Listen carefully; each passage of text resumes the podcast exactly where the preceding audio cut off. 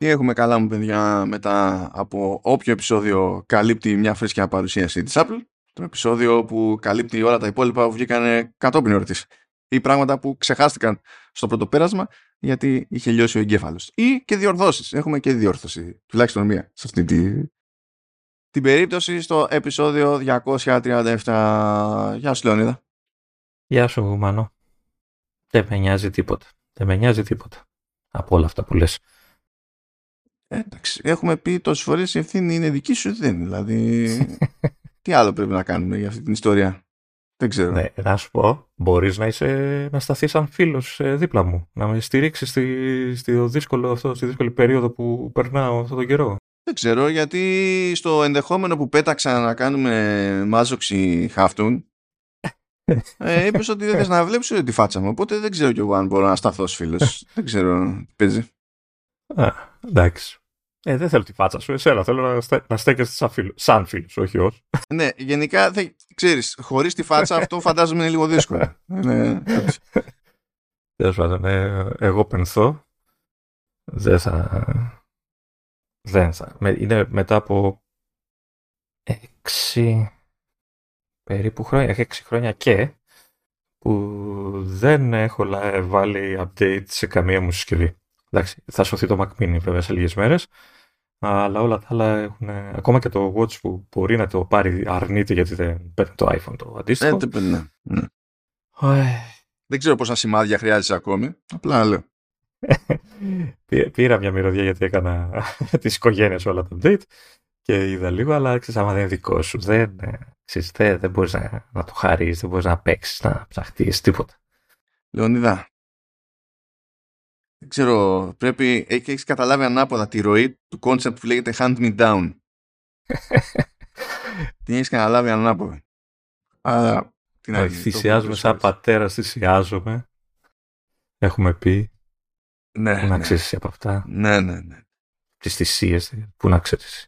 Λοιπόν, ε, μιας και το πένταξα στο έτσι, ε, όντως είναι σκέψη να κάνουμε μια μάζοξη του Χάφτουν που εφόσον κάνουμε τον κόπο θα είναι ανοιχτή και σε ακροατές.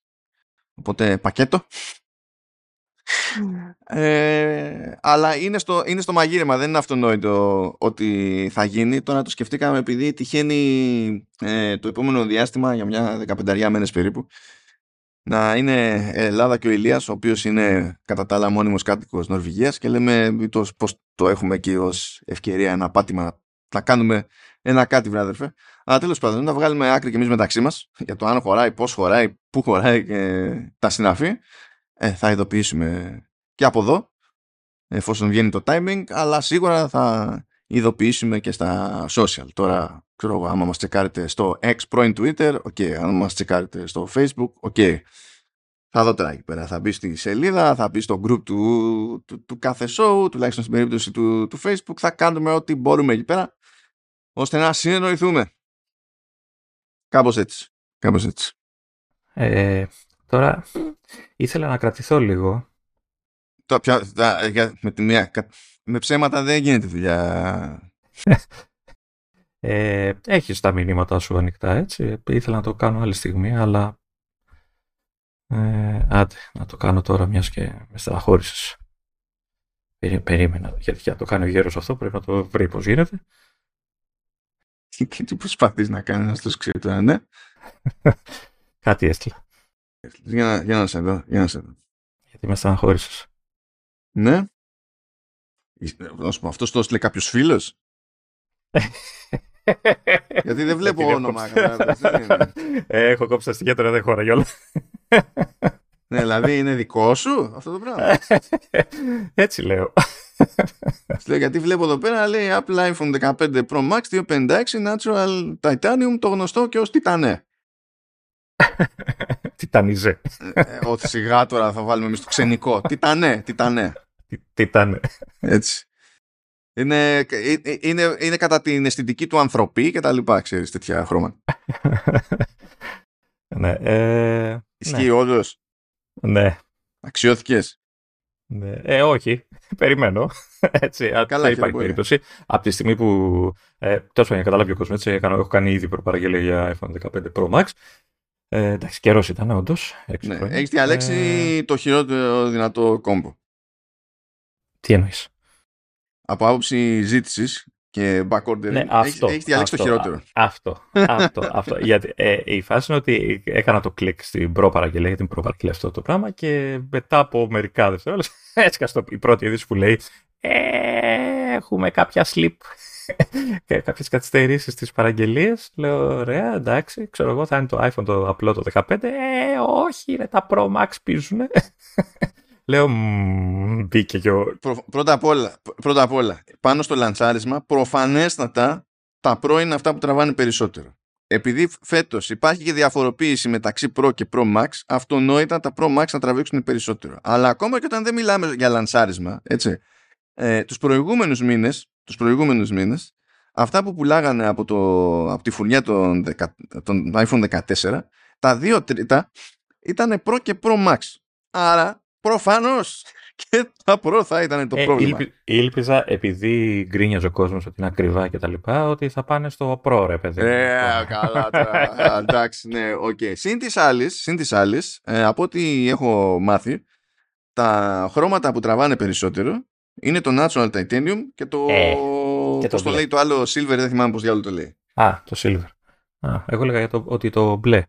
Όχι, και όμως το μπλε και το Θεός το κάνει μαύρο ε, είναι πιο εύκολα να πετύχεις. Αλλά τα άλλα, τα δύο πιο ανοιχτά, στα Pro και Pro Max, είναι αυτά που έχουν μεγαλύτερη ζήτηση. Δηλαδή, βάλε τώρα ότι στην περίπτωση του Pro Max η χαμηλότερη χωρητικότητα που υπάρχει πλέον είναι 256.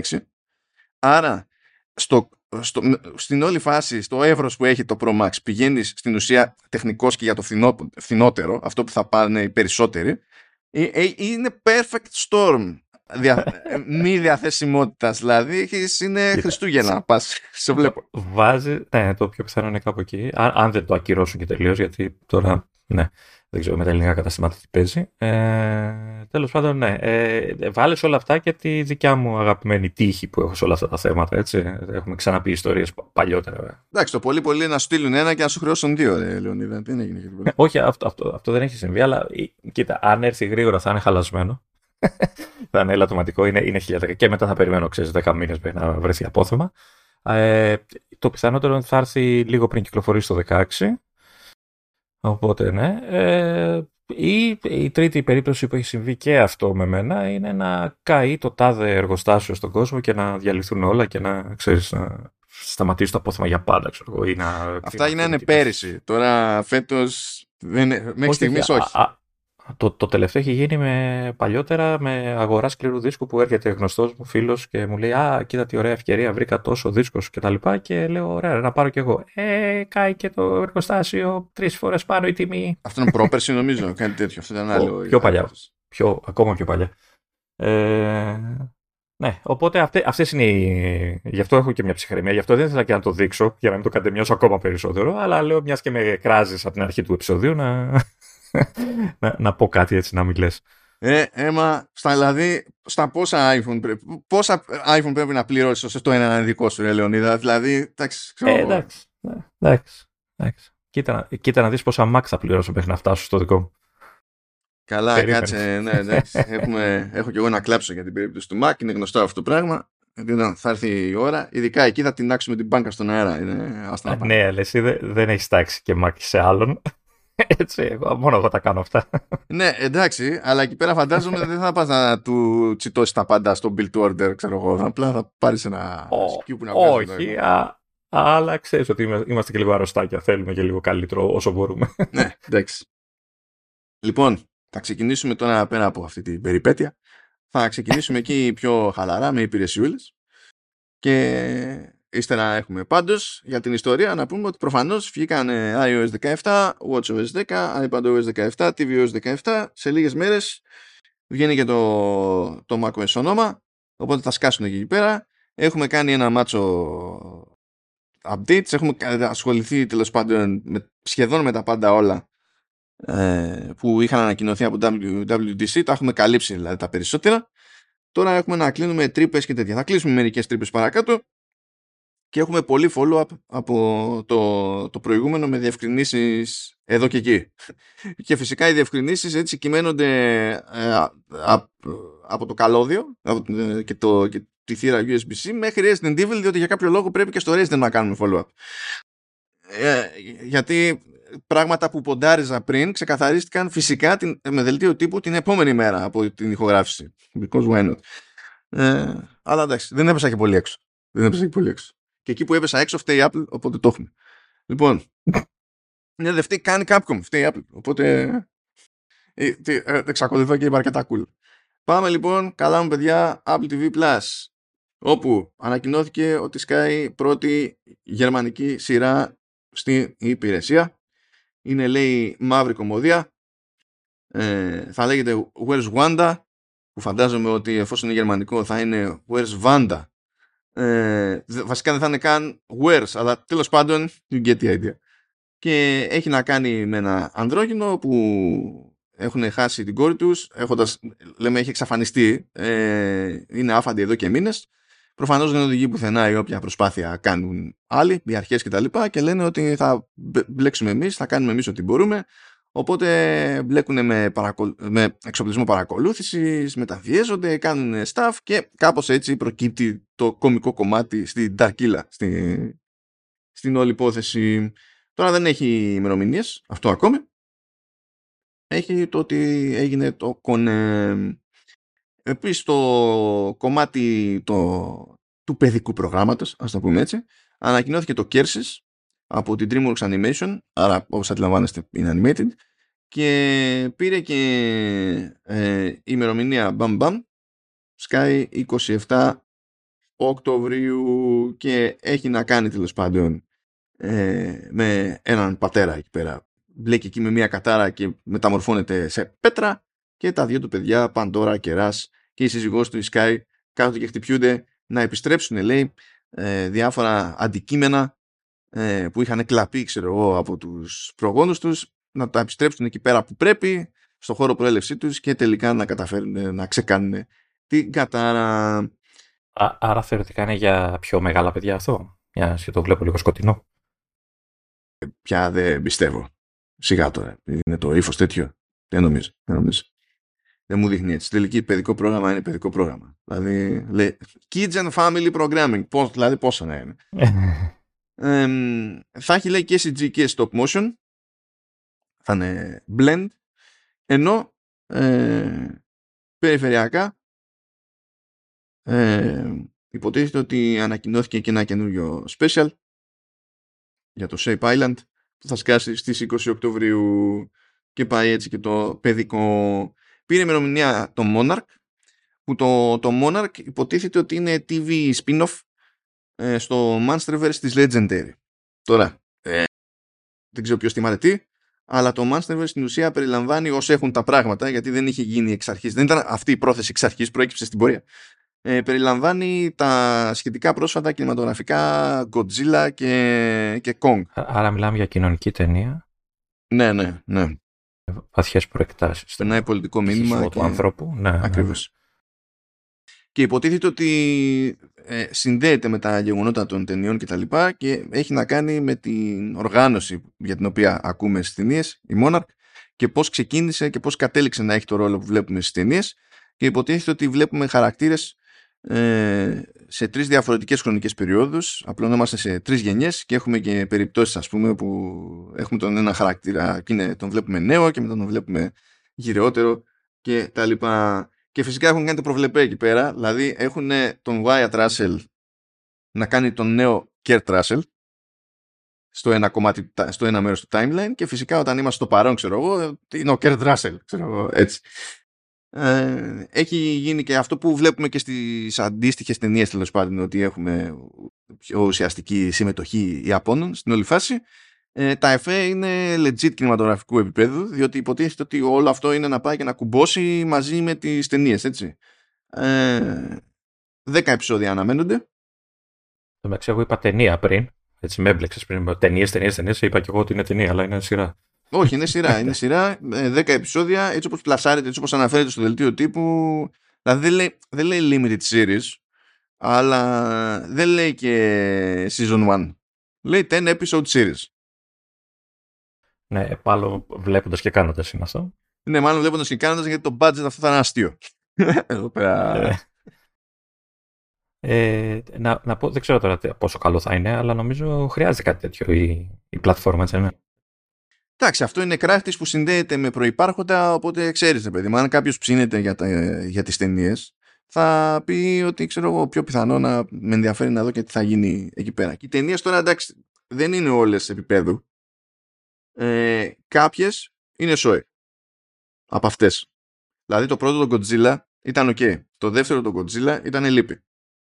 Λέμε από τα πρόσφατα τώρα, έτσι. Δεν ξεκινάμε τώρα για τα πιο πριν, αυτά που έκανε η Sony δεκαετία του 90, ξέρω και, και κάτι τέτοια. Ε, τώρα το. Ποιο, ποιο, άλλο, ποιο άλλο ήταν εκεί πέρα.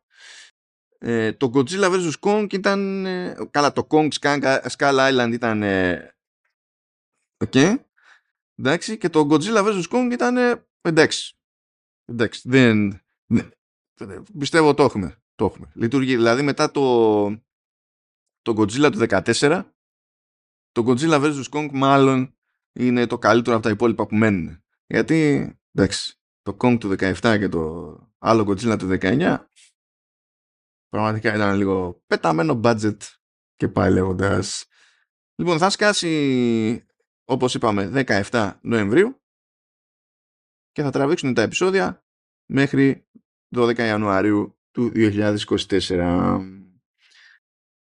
Α, πήρε επίσης ημερομηνία η τρίτη σεζόν του Slow Horses, σκάει 1η Δεκεμβρίου, ημέρα Παρασκευή. Ε, μάθαμε επίσης ότι η Apple έσκασε 5 μοίρια για να πάρει τα δικαιώματα ενός από τα πολλά βιβλία για την όλη φασαρία με τον ε, με τον γνωστό ως SBF, όλοι λένε SBF για να μην μπλέκουμε, αλλά τέλος πάντων είναι Sam Backman Fried, που είναι ο τυπάς που τα έκανε μαντάρα με τα κρύπτο. Και τρέχουν όλοι να προλάβουν να βγάλουν τη δική τους ταινία. Or whatever, δεν ξέρω τι θα γίνει εδώ πέρα, ποια θα είναι η τύχη της φάσης, μπορεί στην τελική να μην γίνει και τίποτα. Νομίζω ότι άμα χάσει 5 εκατομμύρια η Apple δεν θα το πάρει προσωπικά. Okay. Και από τα περίεργα εκεί που κάνει το Apple TV Plus, ε, σκάει άλλο ένα Apple Original Podcast, το Magnificent Jerk, το οποίο δεν είναι πίσω από paywall, είναι, θα είναι διαθέσιμο κανονικά, ρε παιδί μου. Απλά είναι παραγωγή που εντάσσεται στην ομπρέλα του Apple TV Plus. Και άκου εδώ. άκου εδώ, Λεωνίδα, να περιγραφεί. Λοιπόν, λέει ότι το, αυτό το τρέχει δημοσιογράφος Μάγια Λίν Σούγκαρμαν. Και έχει να κάνει ε, με έναν θείο της, ο οποίος μας έχει αφήσει, που ε, είχε λέει τέτοιο, είχε ένα κουτί με κάτι σενάρια, με κάτι scripts, που το βρήκε τέλος πάντων η, η ανιψιά και προσπάθησε να καταλάβει τι και πώς και άρχισε να ψάχνει και τα συναφή και έμαθε ότι κάποια στιγμή στη ζωή του ο θείος ήταν αρχηγός σε κινέζικη συμμορία, ότι είχε κάνει φυλακή ε, και ότι ε, ε, έγραψε σενάριο με την ιστορία της ζωής του που κατέληξε να, να είναι ταινία δράσης low budget με Rob Lowe, Bert Reynolds και Ice-T. Όλα αυτά τα έμαθε στο σήμα της η Sugarman. Αυτά από Apple TV Plus. Πάμε τώρα Apple Arcade, όπου είχαμε μια κυκλοφορία Plus, το My Talking Angela 2 Plus, ε, του οποίου την ύπαρξη μπορούμε να αρτηθούμε γιατί δεν έχουμε πει ότι, θα, ότι υποχρεωτικά ε, καλύπτουμε τέτοιου είδους κυκλοφορίες. Ναι, για πες. Ε, να σου πω ότι έκατσα και έπαιξα. Ναι, σε είδα, σε είδα, σε έδειξε Σωστός επαγγελματίας. Είμαι σωστός επαγγελματίας, έτσι. Εντάξει. Ε, πάνω κάτω ξέρουν οι περισσότεροι τι είναι τα talking something, τέλος πάντων, όλη αυτή η σειρά. Ε, ε, μιας και είναι πλάς δεν θα απλωθώ πολύ. Αυτό που θέλω να πω είναι ότι καταλαβαίνω πόσο κάψιμο μπορεί να φάει ένα παιδί με τέτοια παιχνίδια. Δηλαδή έχει τα πάντα που μπορεί να κάνουν ένα παιδί να κολλήσει με ένα παιχνίδι. Έτσι έχει άπειρα και τουλάχιστον επειδή είναι plus είναι καθαρό από purchases και αγορές και όλα τέλος πάντων τα επικίνδυνα. Οπότε ξέρεις όποιος γονιός θέλει να ασχοληθεί το παιδί του με κάτι τέτοιο νομίζω είναι πιο ασφαλής και πώς το λένε, επιλογή που μπορεί να κάνει. Ε, έχει έχει όντως καταλαβαίνω το κόλλημα. Εννοείται ότι είναι. Ε, έπαιζα εγώ και γέλαγα με τον εαυτό μου με αυτά που έβλεπα και έπαιζα, αλλά ε, πραγματικά είναι, είναι καλοφτιαγμένο, είναι σωστά φτιαγμένο για αυτό που πάει να κάνει, ρε παιδί μου, σαν, σαν παιχνίδι. OK. Okay. Και έχουμε τη, το original, το Japanese Rural Life Adventure, το οποίο είναι, δηλαδή είναι τίτλος πιο περιγραφικός πεθαίνεις. Δηλαδή είναι αυτό ακριβώς.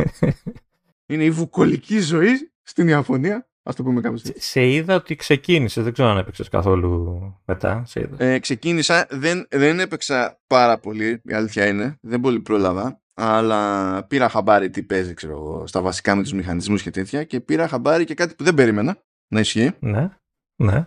Ε, προτιμώ να το παίξω σε Mac. Ε, ναι, ίσως, γιατί είναι point and click ας το πούμε, έτσι, έτσι δουλεύει το, το Είναι point and click, αλλά το, το οπτικό πεδίο, στο, γιατί λειτουργεί μόνο κάθετα στο τηλέφωνο, ε, πα, παρά είναι στριμόκολο και με εκνεύριζε. Και το βάλα σε, σε Mac και γενικά με αυτά τα γραφικά που είναι τέλος πάντων με pixel art είναι, καταλαβαίνετε δεν ζορίζει το σύμπαν. Ακόμη και με το MacBook Pro 7 ετίας εδώ πέρα, έτσι, ε, δηλαδή παίζεται χωρίς ιδιαίτερη διαμαρτυρία. Δηλαδή έχω ανοίξει tab σε Chrome που έχουν ζωρίσει περισσότερο το μηχάνημά μου, οπότε... Σου έχω πει ότι με εκνευρίζει η τάση με τα pixel art, έτσι. Για άλλους λόγους, για δικούς μου, αλλά εντάξει. Ποια, για πες μας, ποια είναι η δική σου λόγη. Ε, βασικά έχω μεγαλώσει με τέτοιου είδους γραφικά και ακόμα χειρότερα. Έτσι. Και κάναμε αγώνες για να φτάσουμε σε ένα ρεαλισμό, σε ένα επίπεδο έτσι, ρεαλισμού καλό. Και τώρα με ξαναγυρνάνε πίσω στο παρελθόν. Δεν το δέχομαι. Εντάξει. δεν, το δέχομαι. ε, να, να πούμε στα, ε, στα γρήγορα ότι είναι ένα χα, χα, χασομέρ app, όπως μου αρέσει να τα λέω. Έτσι. Ε, πας ένα μετακομίσει σε ένα σπίτι έτσι, απονικό στην εξοχή και προσπαθείς να το, ε, να, να, το φτιάξεις, να το βελτιώσεις, να φτιάξεις τον κήπο σου, το, ε, να κόβεις ξύλα, δέντρα, το ίδιο το σπίτι να το βελτιώσεις κτλ. Ε, εννοείται ότι έχει ψάρεμα, ε, εννοείται ότι θα, θα γνωρίσεις ένα κάρο ξέρεις, NPCs και οι οποίοι θα σου δίνουν τύπου και άλλα και θα δουλεύουν και ως merchants, έτσι, είτε θα πουλάς είτε θα αγοράζεις κτλ. Ε, έχει περιοχές που ανοίγουν σιγά σιγά ανάλογα με το πόσα από τα questάκια που έχεις, έχεις ολοκληρώσει κτλ. Ανοίγεις σιγά σιγά ξέρεις, ο χάρτης κτλ. Ε, δεν έχω καταφέρει να ανοίξω να πάω σε άλλη περιοχή, η αλήθεια είναι, γιατί έχω σκαλώσει με ένα σημείο και δεν μπορώ να, να προχωρήσω. Δεν, δεν βρίσκω τα, τα, τα, υλικά που χρειάζονται για να κάνω κάτι. Ε, οπότε, ναι, δεν ξέρω τι, τι γιατί έχει υποτίθεται μια, ένα χωριό, ας το πούμε, και έχει και πιο πάνω ο χάρτη σε σημεία που είναι κλειστά και θα ανοίξουν αργότερα κτλ. Ε, εντάξει, εγώ να πω ότι το point and click όντως το tap and click, ας πούμε, στο κινητό, όντως είναι λίγο σπαστικό επειδή ξέρεις, πρέπει να το κάνεις συνέχεια πούμε, για να πας κάπου. Ε, δεν ξέρω με, με joystick, με, joystick, με χειριστήριο του αν γίνεται πιο άμεσος ο χειρισμός, δηλαδή κουνάς το, το χαρακτήρα αλλά δεν το δοκίμασα. Και εγώ, α πούμε, δεν το δοκίμασα γιατί ε, συνήθως το, τον κάνω τον κόπο. Συνήθως τον κάνω τον κόπο, ειδικά στο τηλέφωνο. Αλλά απασχολήθηκα περισσότερο με το οπτικό πεδίο και τέτοια που με, με βίδωσε. Οπότε, ναι, εντάξει. Στην ουσία, ή, ή θα έκανα τον κόπο να το δοκιμάσω σε Mac, ή θα έκανα τον κόπο να το δοκιμάσω με χειριστήριο. Ε, με το χρόνο που είχα, δηλαδή. Ε, δεν είναι κακό παιχνίδι, έτσι. Δηλαδή, αν σα αρέσουν, αν σας αρέσουν τέτοιου είδους παιχνίδια, έχει, έχει τη φάση του. Ε, εμένα με εκνεύριζε περισσότερο το σύστημα με την ενέργεια που έχει με τις καρδιές. Ε, γιατί οτιδήποτε κάνεις, υπο, ρεαλιστικό μεν, ε, υποτίθεται ότι χάνεις ενέργεια και ξέρεις, σκάβεις κάπου, αρχίζεις και μειώνει η ενέργεια σου. Ε, κάποια στιγμή τελειώνει η ενέργεια και πρέπει να πας για ύπνο. Αυτό το πράγμα γίνεται πολύ συχνά, ειδικά στην αρχή. Σιγά σιγά κερδίζεις καρδιές. Κερδίζεις καρδιές, ναι. ναι. αυξάνεται η ενέργεια σου, οπότε αρχίζεις και ε, μειώνεται ο, η ανάγκη για να πηγαίνεις για ύπνο κάθε φορά. Αλλά και πάλι έχω πάρει αρκετές, αρκετές έχω πάρει τρεις-τέσσερις καρδιές παραπάνω από από τις ε, αρχικές ε, πάλι είναι πολλές φορές, ε, ε, αναγκάζομαι πολλές φορές να σταματήσω ό,τι έχω να κάνω για να πάω να κοιμηθώ 5 λεπτά, 10 πόση, ένα, ξέρω πόση ώρα κρατάει για να, το animation για του ύπνου. Όχι, γιατί εκεί πέρα κάτι, δε, ούτε 10 δευτερόλεπτα δεν κρατάει. Αλλά... ναι, εντάξει, ρε παιδί μου, εντάξει, αλλά είναι σπαστικό όταν το κάνεις συνέχεια. Ε, για να συνεχίσεις να σκάψεις ξέρω, το υπόλοιπο χωράφι ή να γεμίσεις με νερό κτλ. Ε, αυτό είναι λίγο σπαστικό για μένα. Δηλαδή θα, ίσως θα το ήθελα να, να τρώει ε, ξέρεις, λιγότερη ενέργεια. Δηλαδή υπάρχουν ε, ε, πόσο, ενέργειες που λες, ρε παιδί εντάξει, σκάβο, κόβω ξύλα, είναι κουραστικό. Αλλά τώρα πας και γεμίζεις το, το, το κουβά σου με νερό και χάνεις μισή καρδιά. Εντάξει, μου φαίνεται υπερβολή. Θα, θα το ήθελα λίγο πιο low. Αυτό που σε, σε ενοχλεί ο ύπνος να το κοιτάξεις. Αυτό ενοχλεί εσένα για μένα. εντάξει. Ε, εντάξει, αν θέλετε έτσι κάτι χαλάρο, ξέρεις, casual και τα λοιπά, ξέρω εγώ, μπορείτε άνετα, σκάψτε, πάστε πέτρες, κόψτε ξύλα, άνετα. Και ε, ενώ, ενώ ε, και η αλήθεια είναι ότι υπάρχουν πολλά παιχνίδια τέτοιου είδους στην κατηγορία τη λεγόμενη cozy. Είναι τέτοιο, έχει και την τσαχμινιά, άμα τα βάλεις κάτω, ότι όλα κρατάνε, δηλαδή το γυρνάνε λίγο σε κάπου φάνταση, είναι πιο, πιο δυτικό στυλ και, και τα λοιπά. Ενώ εδώ το ότι παίζει Ιαπωνεζιά είναι και λίγο ειδοποιώς διαφορά, το πούμε. Γιατί αλλάζει την αίσθηση, ρε παιδί μου, ξέρεις, του, του μέρους και της, και της φάσης. Εντάξει, ναι, OK. Okay. Ε, ίσως παίξω λίγο παραπάνω για να δω κάποια άλλη περιοχή. Να δω τι κάνει εκεί, αν, αν, πώς το διαχειρίζεται. Αλλά εντάξει, όσο έπαιξα, καλά είναι. OK. Okay. Λοιπόν, ε, τώρα που χαζεύω RSS εδώ πέρα, τα feeds μου, έχω μια δήλωση ε, του CEO της Intel που τρέχει τέλος πάντων είναι μέρες που έχει ανακοινώσει η Intel και είπε για άλλη μια φορά ότι στο μέλλον οι επεξεργαστές μας θα, ε, θα συναγωνίζονται του, ε, το, το Apple Silicon. Τέλος μπράβο. Και φτάσαμε. Δηλαδή η πρωτοπόρη ήταν κάποτε έτσι. Ήταν ο μονόδρομος.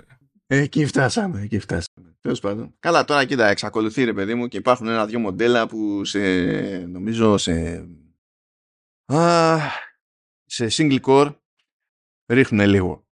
Αλλά είναι, είναι εξαίρεση. Είναι εξαίρεση. Δηλαδή σε single core Apple Silicon εκμηδενίζει σχεδόν τα πάντα. Σε multi το Apple Silicon είναι πίσω. Αλλά αυτό δεν είναι περίεργο, διότι πρέπει να σου πω, όταν το Apple Silicon έχει ξέρω εγώ, μέχρι 12 CPU cores και ο άλλος έχει 32, άμα δεν έπιανε πάνω στο, παραπάνω στο multi θα ήταν προσβολή ρε φίλε, δηλαδή τι, ναι. ξέρω εγώ, τι διάλογο, εκεί πέρα. Οπότε, εντάξει, τέλος πάντων, αυτό είναι για τη γεύση. Λοιπόν, να πούμε ε, δύο πραγματάκια που προέκυψαν από σπόντα ε, σχετικά με, τέτοιο, με τα τελευταία λειτουργικά που, που φύτρωσαν. Ε, λοιπόν, πρώτον, έχουμε πολλά πραγματάκια που σκάνε πιο μετά. Ξέραμε ήδη κάμποσα. Ναι, ήταν, ξέραμε αρκετά από αυτά. Ξέραμε, αλλά ε, τέλος πάντων στην πορεία έχει αποσαφινιστεί γενικά αυτό το πράγμα. Οπότε π.χ. π.χ. Ε, ενώ υπάρχει στο νέο μενού στα μέσα της τέλος πάντων η επιλογή να χρησιμοποιήσουμε αυτοκόλλητα και τα λοιπά ε, είναι και να φτιάξουμε αυτοκόλλητα με, με subject lift από δική μας τέλος πάντων φωτογραφία και live photo και τα λοιπά ε, και καλά θα μπορούσαμε να τα χρησιμοποιήσουμε αυτά και στο tabpack ως αντίδραση σε μήνυμα άλλου. Αυτό δεν είναι έτοιμο ακόμη. Επίσης, ο συγχρονισμός των ρυθμίσεων στο Messages ε, δεν είναι έτοιμος ακόμη. Υποτίθεται ότι όταν θα είναι, άμα πειράξουμε κάποια ρύθμιση για, το, για την προώθηση μηνυμάτων, για τα φίλτρα σε SMS, ε, ποιους λογαριασμούς χρησιμοποιούμε για αποστολή και τα λοιπά που συνήθως αυτά θα φτιάχνουμε ξεχωριστά, αυτά θα συγχρονίζονται πλέον από μια συσκευή στην άλλη μέσω iCloud, αλλά όχι ακόμα. Για κάποιο λόγο, το catch-up που είναι ένα βέλος, ξέρω εγώ, που σε πηγαίνει στο πρώτο μη αναγνωσμένο μήνυμα σε ένα thread. Αυτό για κάποιο λόγο δεν το προλάβανε. Λες τώρα, εντάξει, OK. Okay. Ε, τα, τον έλεγχο playback για podcast του Apple News στο widget του Apple News επίσης δεν το προλάβανε; Βασικά νομίζω ότι δεν προλάβανε, τώρα θα το δεις εσύ αυτό, γιατί εγώ δεν έχω iOS, ε, δεν το προλάβανε στο iPad, ότι θα σκάσει μύτη μετά. Ε, στο iOS νομίζω ότι πρέπει να έχει έρθει. Α, ναι, σωστά, έχεις δίκιο. Στο iPad είναι που το προλάβανε. Σωστά, σωστά. Σωστά, έχεις δίκιο. Ε, δεν είναι ακόμα ώρα για την ολοκλήρωση μεταφοράς αρχείου μέσω web εφόσον ξεκινήσει πρώτα από airdrop. Έρχεται αυτό μετά. Ε, πολλά πράγματα μπήκαν στην απέξω σε πρώτη φάση σχετικά με τη μουσική. Δηλαδή η συνεργασία στις λίστες δεν έχει έρθει ακόμα.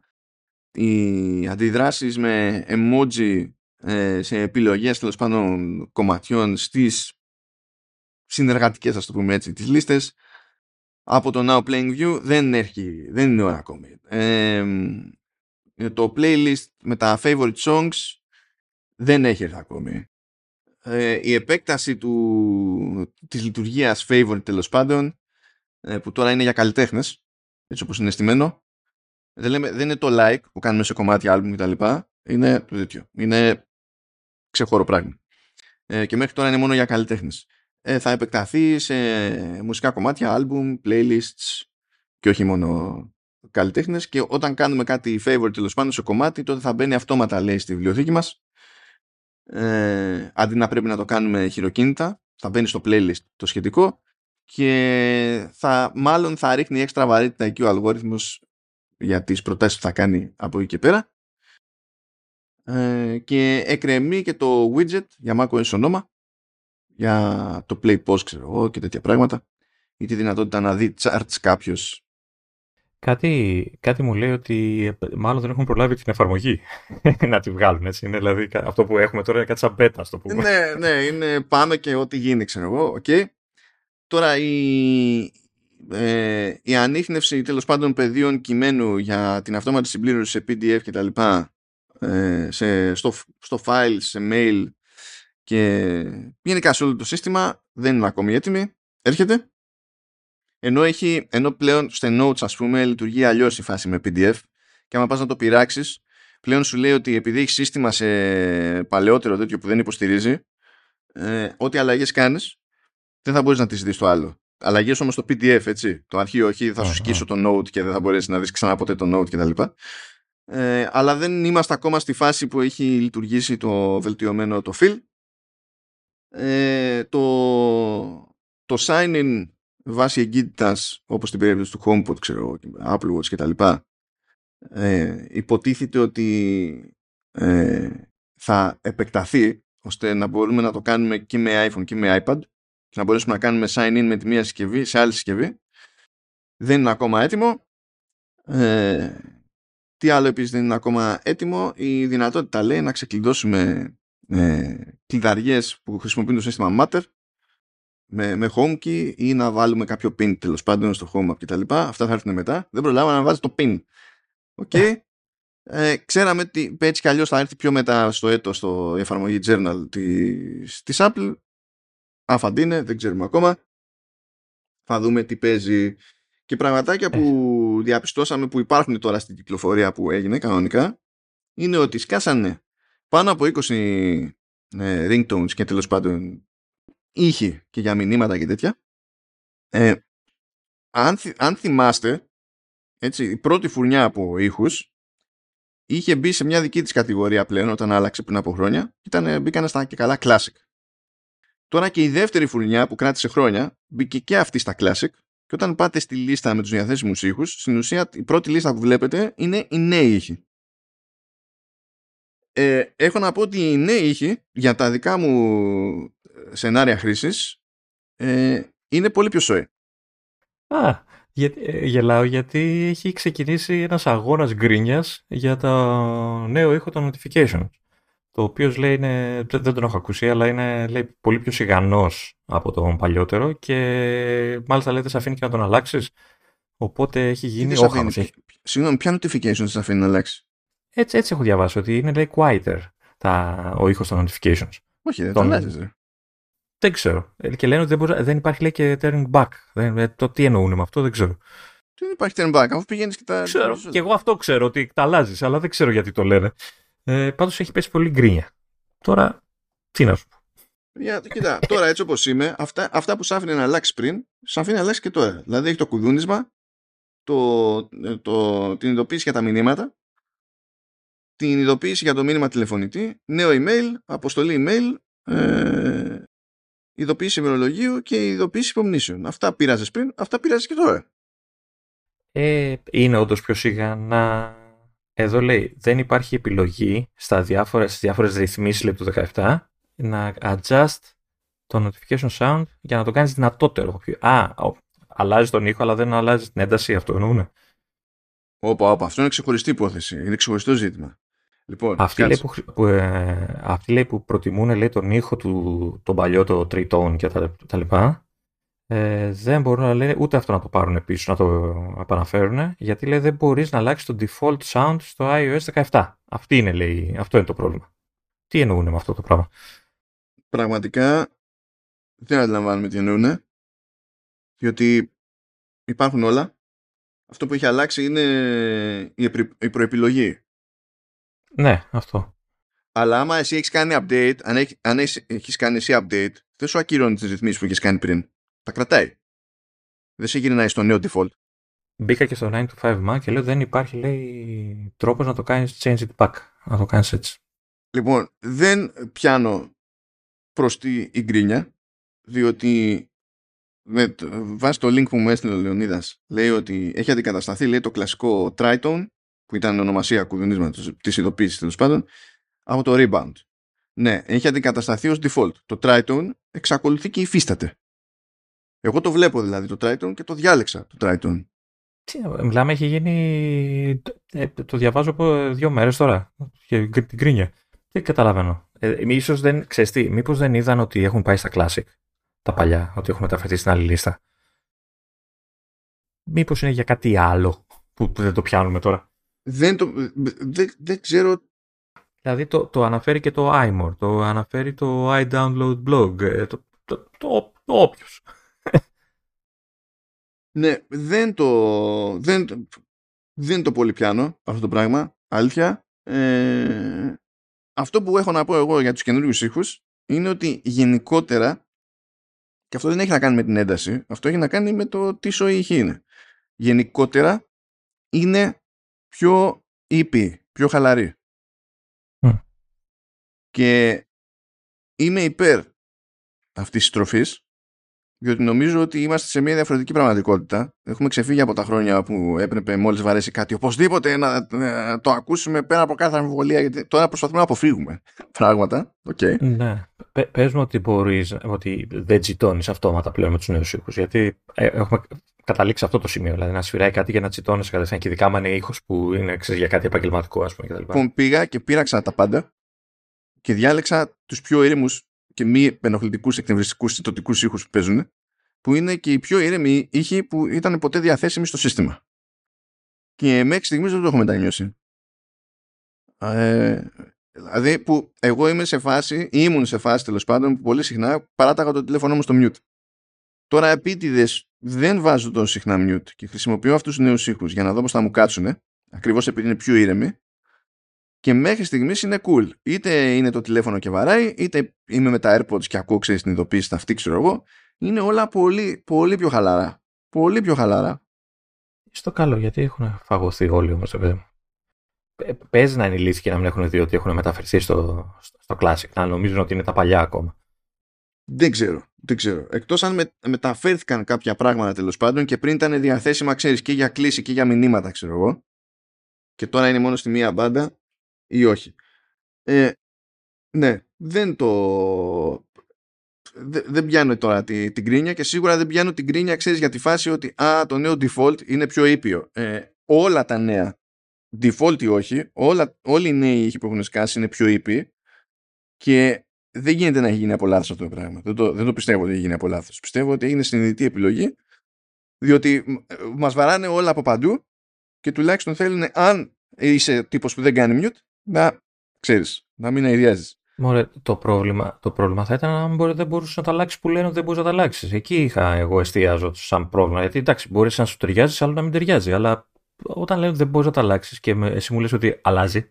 Δεν ξέρω μήπως δεν ξέρω μήπως εννοούν ειδοποιήσεις ε, εφαρμογών τρίτων που δεν σου δίνουν, την, που, ε, που δεν σου δίνουν το, ε, τη δυνατότητα να διαλέξεις εσύ. Π.χ. Messenger που δεν διαλέγεις εσύ. Ναι, αλλά αυτή χρησιμοποιεί το default. Αυτό το default όμως αλλάζει, μου είπες. Ναι, πηγαίνεις και το αλλάζεις εσύ για το είδος της χρήσης. Δεν μπορείς να πεις πήγαινε και άλλαξε το στο Messenger. Ναι, ρε παιδί μου, αλλά αυτό δεν μπορεί να το κάνεις ούτε πριν. Έτσι, πάντα ναι, χαίρομαι πολύ. Αλλά σε εκείνη την περίπτωση μπορεί κάποιος να πει ότι το προηγούμενο με βόλευε και το νέο δεν με βόλευε και αυτό δεν μπορώ να το πειράξω. OK. Okay. Αλλά αν το παράπονο είναι ότι α, είναι πιο ήπιο και πιο δύσκολο να τα ακούσω, ε, νομίζω ότι είναι φιλοσοφική διαφορά. Είναι το ένα μέρος. Το άλλο μέρος είναι ότι και καλά η Apple δεν σε αφήνει να το γυρίσεις στο παλιό. Αλλά ναι, αυτό είναι κουλό. Okay. Αυτό δεν ξέρω πώς συνδέεται με την περίπτωση των εφαρμογών τρίτων που έτσι κι αλλιώς δεν μπορούσες να το. Δεν, δεν είμαι σίγουρος. Αλλά εγώ τέλος πάντων είμαι φαν των νεότερων επιλογών αρκετά ώστε να σταματήσω να χρησιμοποιώ το ίδιο συχνά mute. Οπότε τι να σας πω. Τσεκάρετε το.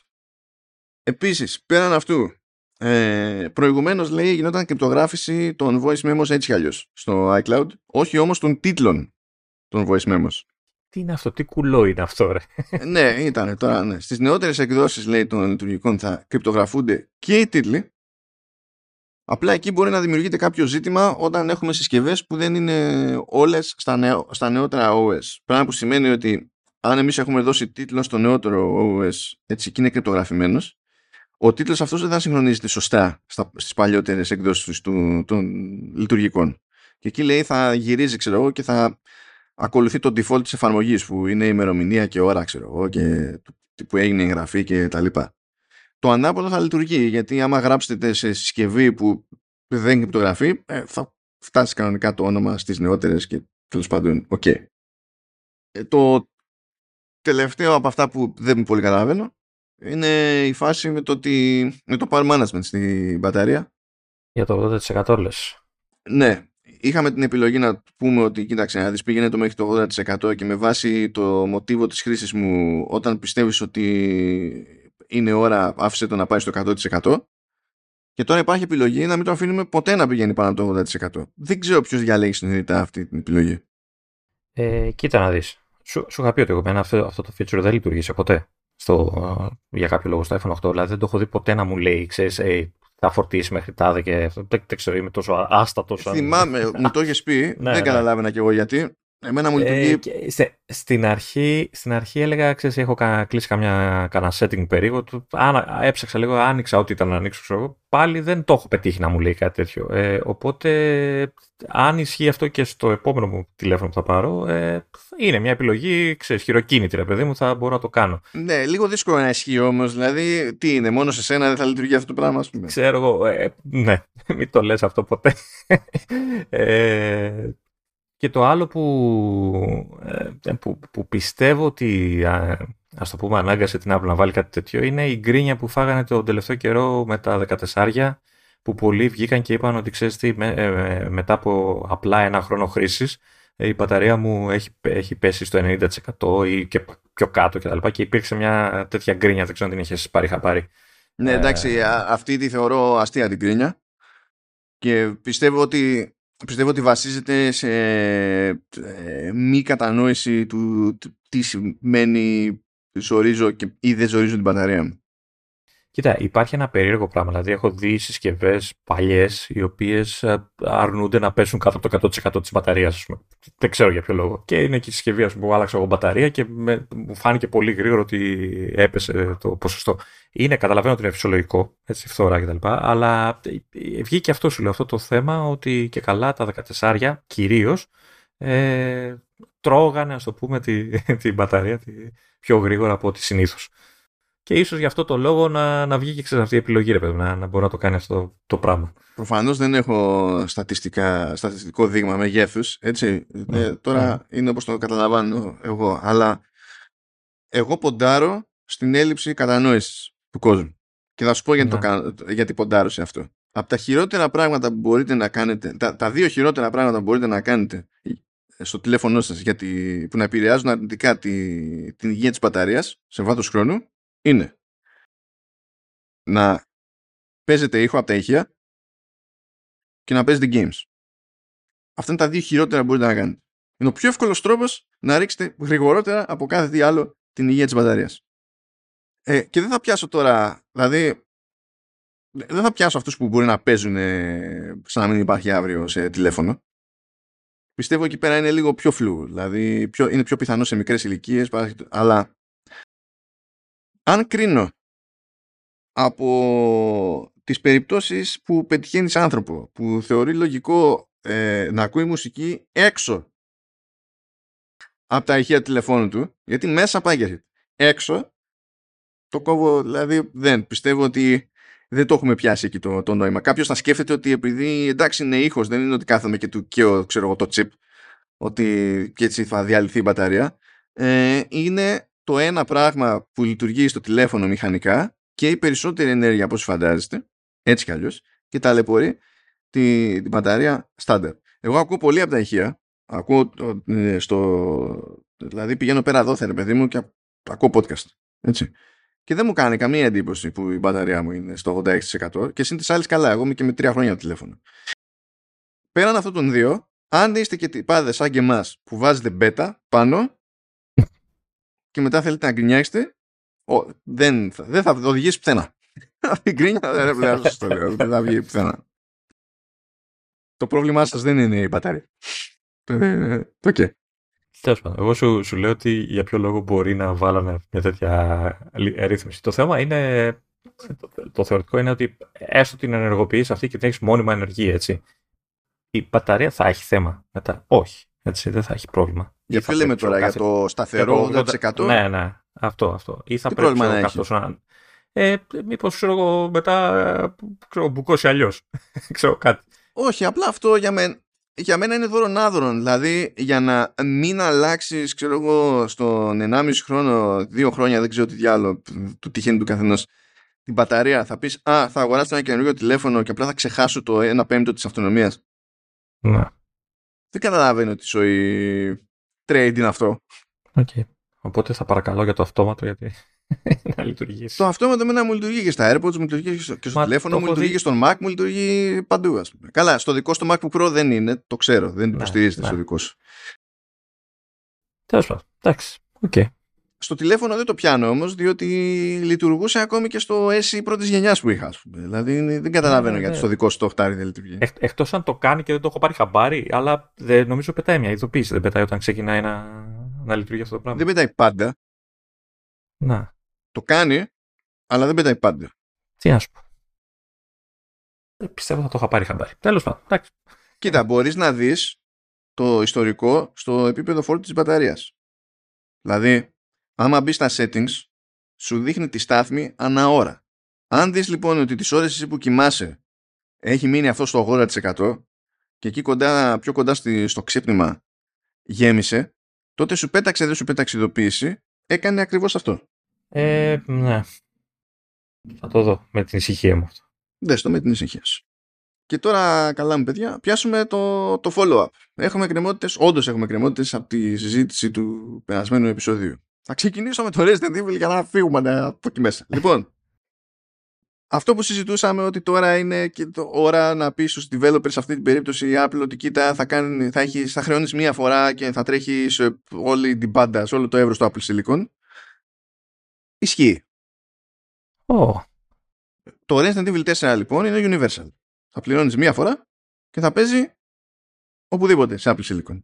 Δεν ισχύει στην περίπτωση του Resident Evil Village. Και εκεί στάνταρ φταίει η Apple. Διότι ξέρω από προηγούμενες φάσεις ότι άπαξ και βγάλεις μια εφαρμογή και περαστείς στο σύστημα ότι δεν είναι universal μετά δεν σε αφήνει να την χαρακτηρίσεις εκ νέου. Οπότε σε αναγκάζει να κάνεις ξεχωριστή καταχώρηση για την έξτρα έκδοση. Τουλάχιστον έτσι θυμάμαι. Αλλά στην περίπτωση του Resident Evil 4 που δεν έχει βγει ακόμη, θα βγει και θα είναι Universal. Το, το Resident Evil Village for iOS που θα το λέει, όταν θα βγει θα είναι Universal ε, περίπου μεταξύ iPhone και iPad. Δεν θα σου πουλήσει εκείνα ξεχωριστά, αλλά αν έχεις αγοράσει την έκδοση για Mac, δεν θα παίρνεις αυτόματα τις άλλες. Και αν, παίρνεις, αν πάρεις τις άλλες, δεν θα παίρνεις αυτόματα του Mac. Αυτά είναι. Πώς να το πω, ας τα πούμε παιδικές ασθένειες ε, και θέμα timing. Αλλά με το Resident Evil 4 ας πούμε δεν υπάρχει κανένα ζήτημα. Όπως αντιλαμβάνεστε, έτσι, δεν πρόκειται ποτέ να πέσει από full price το παιχνίδι. Από τη στιγμή που θα το πληρώνετε μία και θα παίζει όπου να είναι σε Apple hardware, το οποίο ποιος άλλος μπορεί να πει ότι το προσφέρει. Κανείς. Ε, υποθέτω ότι η τιμή και για το Resident το, το Village που θα βγει μόνο σε, ξεχωριστά σε iOS ε, η ίδια θα είναι έτσι. Πάλι 80 ευρώ θα το πληρώνεις. Καλά, δεν έχει 80. Ε, ο, όσο τέλος πάντων. 60 έχει, ναι. νομίζω. Το, όταν το βγάλανε, επειδή βγήκε με καθυστέρηση έτσι κι αλλιώς και σε Mac, δηλαδή νομίζω το έχουν 60. Καλά, ναι, μην περιμένετε να βγει και να είναι 5 ευρώ. 3 αλλά no, δεν έχει, δεν τους ενδιαφέρει. Είναι κανονική παραγωγή και τέτοια. Δεν έχει μα και μου. Αλλά, αλλά έχω, έχω διευκρινήσεις διότι επειδή ξέρει η Capcom ότι ε, το κοινό στα κινητά και αυτά είναι λίγο διαφορετικό δεν γίνεται να το αγνοήσουμε πλήρως. Οπότε έχει κάνει κάτι προσπαθιούλες εκεί πέρα και θα μπορείς στην ουσία να κατεβάσεις το παιχνίδι ε, for free. Θα παίζει μέχρι ένα σημείο νομίζω και θα μπορείς ύστερα να αγοράσεις το full. Σαν Ας το πούμε, ας το πούμε κάπως έτσι. Οπότε, τέλος πάντων, κάνει και μια θυσία. Ας το πούμε, ας το πούμε έτσι. Ε, καλά. Έχω την ότι θα είναι σαν το demo που είχε δώσει όταν ε, πρώτο έβγαινε, ξέρω εγώ, το παιχνίδι. Τότε που το περιμέναμε να ανοίξει και τέτοια. Ε, ναι. Αλλά αυτό, αυτό θα είναι γενικά, αν τους το φορέσει όπως πρέπει, ε, θα είναι ξεκάθαρα από τα ατού. Πληρώνεις μία και αν, εφόσον την παλεύει το hardware σου τέλος πάντων, μπορείς να το παίξεις σε Mac Μπορείς να το παίξεις σε iPad, μπορείς να το παίξεις σε iPhone, μπορείς να το παίξεις σε Apple TV κάποια στιγμή και τα λοιπά. Όπου σε βολεύει. Και έχεις πληρώσει μία φορά. Αυτό ε, δεν γίνεται πουθενά άλλου και εκεί που μισογίνεται ε, δεν κάνει ένας το κουμάντο για να γίνει οργανωμένα. Δηλαδή θα σου πει η Microsoft ότι πού και πού βγάζουμε κάποιο τίτλο που είναι και καλά Xbox Live Play Anywhere και μπορείς να το παίξεις και στο PC και σε Xbox. Εκεί όμως, δεν έχει άλλο. Ε, θα σου πει ότι όταν αγοράζεις δικό μου παιχνίδι τέλος πάντων είναι εντάξει το παίζω λίγο δίπορτο, μπράβο, OK. Okay. Κάποιος άλλος θα πεταχθεί και θα πει ναι αλλά υπάρχει Steam και το Steam Deck. Πάρα πολύ ωραία. Καμία σχέση το τι κάνετε με το PC σας το, και τι κάνει η Microsoft στην προκειμένη με το τι κάνει η Valve. Θέλω να πω ότι όλα αυτά δεν είναι αλυσίδα ενός και δεν πηγαίνουν με συγκεκριμένες εγγυήσεις. Και σίγουρα δεν καλύπτει κανένας το εύρος από τηλέφωνο, σε tablet, σε set-top box και μετά σε desktop laptop, τέλος πάντων που είναι στο πλαίσιο του λεγόμενου PC gaming, ας πούμε. Είμαι περίεργος, είμαι περίεργος. Αλλά ναι, πάει αυτό. Εγώ δεν ξέρω αν είδες, ε, κάπου διάβαζα σκάσε ένας τύπος και Ζανγκ, Κινέζος τώρα είναι αυτός, ε, που, που έπεσε το παιχνίδι καλά και έκανε ένα βίντεο και έλεγε ξέρω εγώ, ότι η ανάλυση του στο, στο iPhone θα είναι 1560x720 και στα 30 καρέ. Άμα είναι έτσι είναι καλά. Ναι, ε, ναι, OK, okay, δεν ξέρω τώρα αν όντως το αυτό, ότι, ότι κατάφερε και το 'βαλε και σε εξωτερική οθόνη με κατοπτρισμό, αλλά λέει δεν ήταν τόσο καλό, λέει όσο είναι στο τηλέφωνο κτλ. Ε, φυσικά, αφού είναι με 720 σε περισσότερες ίντσες, πώς θα είναι, δυνατόν χειρότερα. Ναι. Ε, και το, το άλλο που ήθελα να πω εγώ, να ξαναπώ, είναι ότι τέτοια παιχνίδια όχι με touch. Έτσι, γιατί έβλεπα ένα, ένα, review για, για τα iPhone τέλος πάντων ε, που έκανε μια τύψα. Ε, και σε κάποια φάση ανέφερε ότι θα παίζει το, το Pro, θα παίζει και το Resident Evil κτλ. Και, και έδειξε ε, έτσι ένα γρήγορο στιγμιότυπο την ώρα που έπαιζε και καλά αυτή το, το Resident Evil και το είχε με touch. Παιδιά, δεν βλέπεις την, δεν βλέπεις την οθόνη από τις ενδείξεις των πλήκτρων που έχει, ότι έχει άπειρα. δηλαδή και να ήθελες. και να ήθελες, ναι. Απλά δεν. Uh, λοιπόν, επίσης, ε, όντως είχες δίκιο την προηγούμενη φορά για το Action Button στα 15 Pro. Ε, είναι μόνο με παρατεταμένο πάτημα. Και that's it. Ούτε από διπλό καταλαβαίνει, ούτε από απλό πάτημα καταλαβαίνει και εξακολουθώ να μένω με την απορία. Δηλαδή, αντί να πεις αποφύγαμε το απλό ώστε να μην γίνονται πράγματα περίπου κατά λάθος σε καμιά πίεση. Μέχρι εκεί κάτι πάει και. Αλλά. Το διπλό, το τριπλό; Ναι, ναι ξέρω εγώ. Δηλαδή, σαν είναι ευκαιρία, όπως είπες και εσύ. Ναι. Θέλω να πιστεύω ότι είναι και αυτό παιδική ασθένεια. Δηλαδή, θα το ανοίξουν, παιδί μου, σύντομα. Θα, αυτό είναι, στο, είναι θέμα software, έτσι. Ναι, μπορεί να κάνεις ό,τι θες από το software. Ε, ναι, μπορείς να το ρυθμίσεις πια, ναι. Επίσης για τον Α17 Pro μου ξέφυγε την περασμένη να πω ότι έχει Media Engine που προσθέτει και hardware acceleration για AV1. Αυτό το codec δεν έχει hardware acceleration ε, σε ε, άλλα chipsets της Apple μέχρι τώρα. Προφανώς θα προσθεθεί μετά. Κά- κάτι είχες πει για το AV1, αλλά μάλλον δεν είχες πει αυτό τη λεπτομέρεια. Κάτι είχες πει. Ναι, νομίζω. ναι. Ε, και το ότι τέλος πάντων όσο πάει και απλώνεται το MIDI engine ε, είναι ακόμη καλύτερο για τους βιντεάδες. Τώρα θέλω να εξηγήσω στο Λεωνίδα ότι δεν το περίμενα αυτό από- από εκείνον. Από μένα το περίμενα. από εκείνον δεν το περίμενα διότι μας ξέφυγε την περασμένη φορά το ότι βγήκανε άλλα δύο tiers για iCloud Storage Ναι. Α- από εκεί που πήγαινες και μπορούσες να βάλεις 2 τέρα και τέλος πάντων αν είχες 2 τέρα στο Apple One μπορούσες να πάρεις και 2 τέρα ξέχωρα στο, στο iCloud και να τα κουμπώσεις στο ίδιο account και να έχεις 4 αλλά τώρα βγήκανε και άλλα tiers ένα στα 6 τέρα και ένα στα 12 έχει γκρινιάξει τόσες φορές γι' αυτό ο Λεωνίδας που θεωρώ αδιανόητο, αδιανόητο το ότι δεν πετάχτηκε στο περασμένο επεισόδιο να μου πει ξέρεις Αν το σου και πω το. ότι το, ότι το πήγα να το πω κάποια στιγμή και το ξέχασα. Α, α, το, Είναι το αυτό. χειροτερεύεις. Επίσης η γκρίνια μου στέκει έτσι, γιατί ακόμα εξακολουθεί να υπάρχει τεράστια τρύπα μεταξύ του, των ε, ε, 200 και του 1 τέρα. Δηλαδή, έπρε- ε, του, το, των 2 τέρα, συγγνώμη. Ε, δηλαδή θα πρέπει να υπάρχει 500 και 1. Πέρα από τα μεγάλα που σίγουρα ε, υπάρχουν άνθρωποι που τα χρειάζονται κτλ. Ε, είναι και άνθρωποι που δεν χρειάζονται τόσο πολύ. Οπότε θα έπρεπε να καλύψουν και εκείνες τις τρύπες. Δεν καταλαβαίνω γιατί τις αγνοεί αυτή, αυτά τα δύο tier. ναι, μα ακόμα και το πηγαίνω από το, τα 2 στα 6. Ναι, και αυτό είναι και μεγάλο. αυτό είναι λίγο περίεργο. Ναι, αλλά θε, θε- θεωρώ ότι για τους ανθρώπους που- στους οποίους απευθύνεται αυτό το πράγμα δεν θα τους νιάξει. Δηλαδή, αν είναι κάποιοι που σορίζονται πολύ με το χώρο, ε, δεν νομίζω να θέλουμε κάτι ανάμεσα. Πε- Πάνε κατά ένα ντουγρού για τα 12 για μένα, αλλά τέλος πάντων ναι. Ε, αλλά η τρύπα εκεί στα, για τους κοινούς φτωχούς που λέγαμε την προηγούμενη φορά ε, δεν καλύπτεται.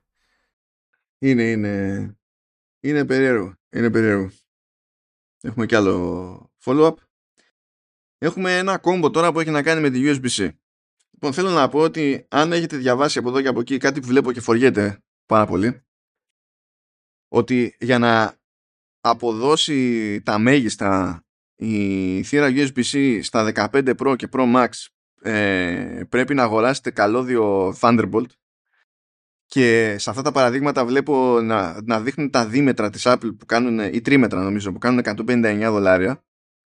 Ε, δεν ξέρω πώς μπορεί κάποιος να έχει πέσει τόσο έξω στην όλη υπόθεση. Αλλά θα επιχειρήσουμε να το αυτόσουμε εδώ πέρα. Λοιπόν, Συ- Συγγνώμη, συγγνώμη, γιατί το διάβασα και εγώ και, και, και, και φάση ότι ξέρεις και το βλέπω και στα review των ε, συσκευών ότι ξέρεις και καλά τα αγοράζουμε ξεχωριστά το καλώδιο αυτό το γρήγορο. ναι, ναι, ε, λοιπόν. Πρω, ο, πρώτον, όντως, το καλώδιο USB-C που έρχεται σε Pro και Pro Max μέσα στη συσκευασία στην ουσία είναι καλώδιο για power delivery, για, φόρ, για τη φόρτιση δηλαδή, και σε data είναι USB 2. Μμ. Λοιπόν, αυτό να σας πειράξει, απολύτως λογικό. Όταν πηγαίνεις και δίνεις τόσα λεφτά, ε, Ναι. δεν μπορεί να είναι τόσο δύσκολο να σου πει Ναι, ναι, αυτό, πάρε... αυ- α- αυτό είδα εγώ, αυτό ότι είναι αργό το καλώδιο. Ναι. Ναι, αυτό ισχύει. Αυτό ισχύει. Οπότε ξεκίνησε μετά μια φάση ότι για να χρησιμοποιήσεις τέλος πάντων ε, να πιάσεις την ταχύτητα που πιάνει η θύρα, που είναι 10 gigabit στην προκειμένη, πρέπει να πάρεις πανάκριβο καλώδιο από την Apple. Πρώτα απ' όλα δεν χρειάζεται να πάρεις καν καλώδιο της Apple. Ξεκινάμε από αυτό. Δεύτερον, δεν χρειάζεται να πάρεις πανάκριβο καλώδιο, διότι δεν χρειάζεται πανάκριβο καλώδιο για να υποστηρίξει 10 gigabit. Και τρίτον και κυριότερον, όποιος σας έχει πει, όποιος σας έχει πετάξει ότι χρειάζεται καλώδιο Thunderbolt, γιατί η θύρα είναι Thunderbolt, και άμα βάλεις καλώδιο Thunderbolt, ξεπερνάς και τον περιορισμό των 10 gigabit και πιάνεις 80, πει, δηλαδή όποιος σας το έχει πετάξει αυτό, ή σας κοροϊδεύει, ή δεν πρέπει, δεν πρέπει να τον, τον ξαναρωτήσετε ποτέ τίποτα. Να εστιάσουμε στο τι μπουρδα έκανε η Apple, έτσι. Δηλαδή, γιατί.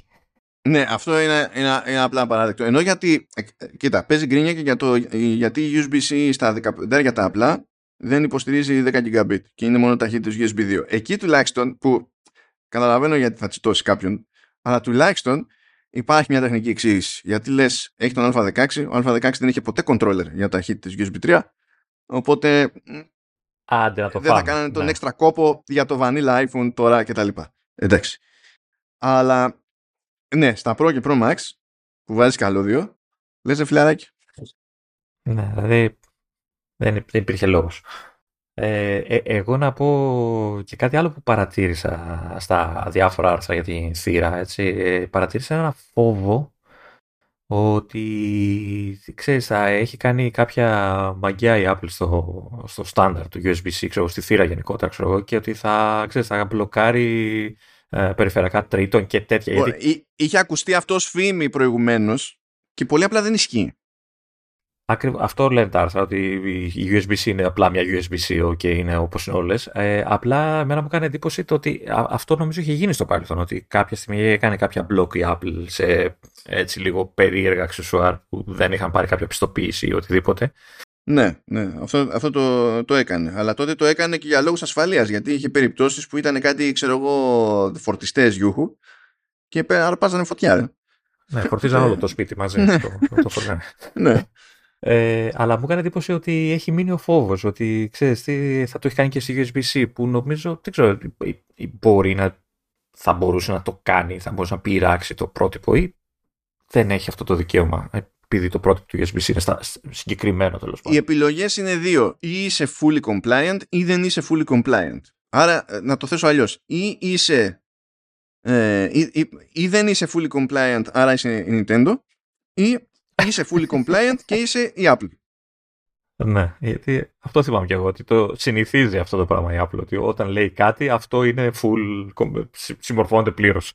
Όταν υιοθετεί κάποια θύρα, ειδικά όταν είναι και industry standard, ε, πηγαίνει according to spec η Apple. Δεν έχει μακεμό. Είναι ακριβώς στο spec.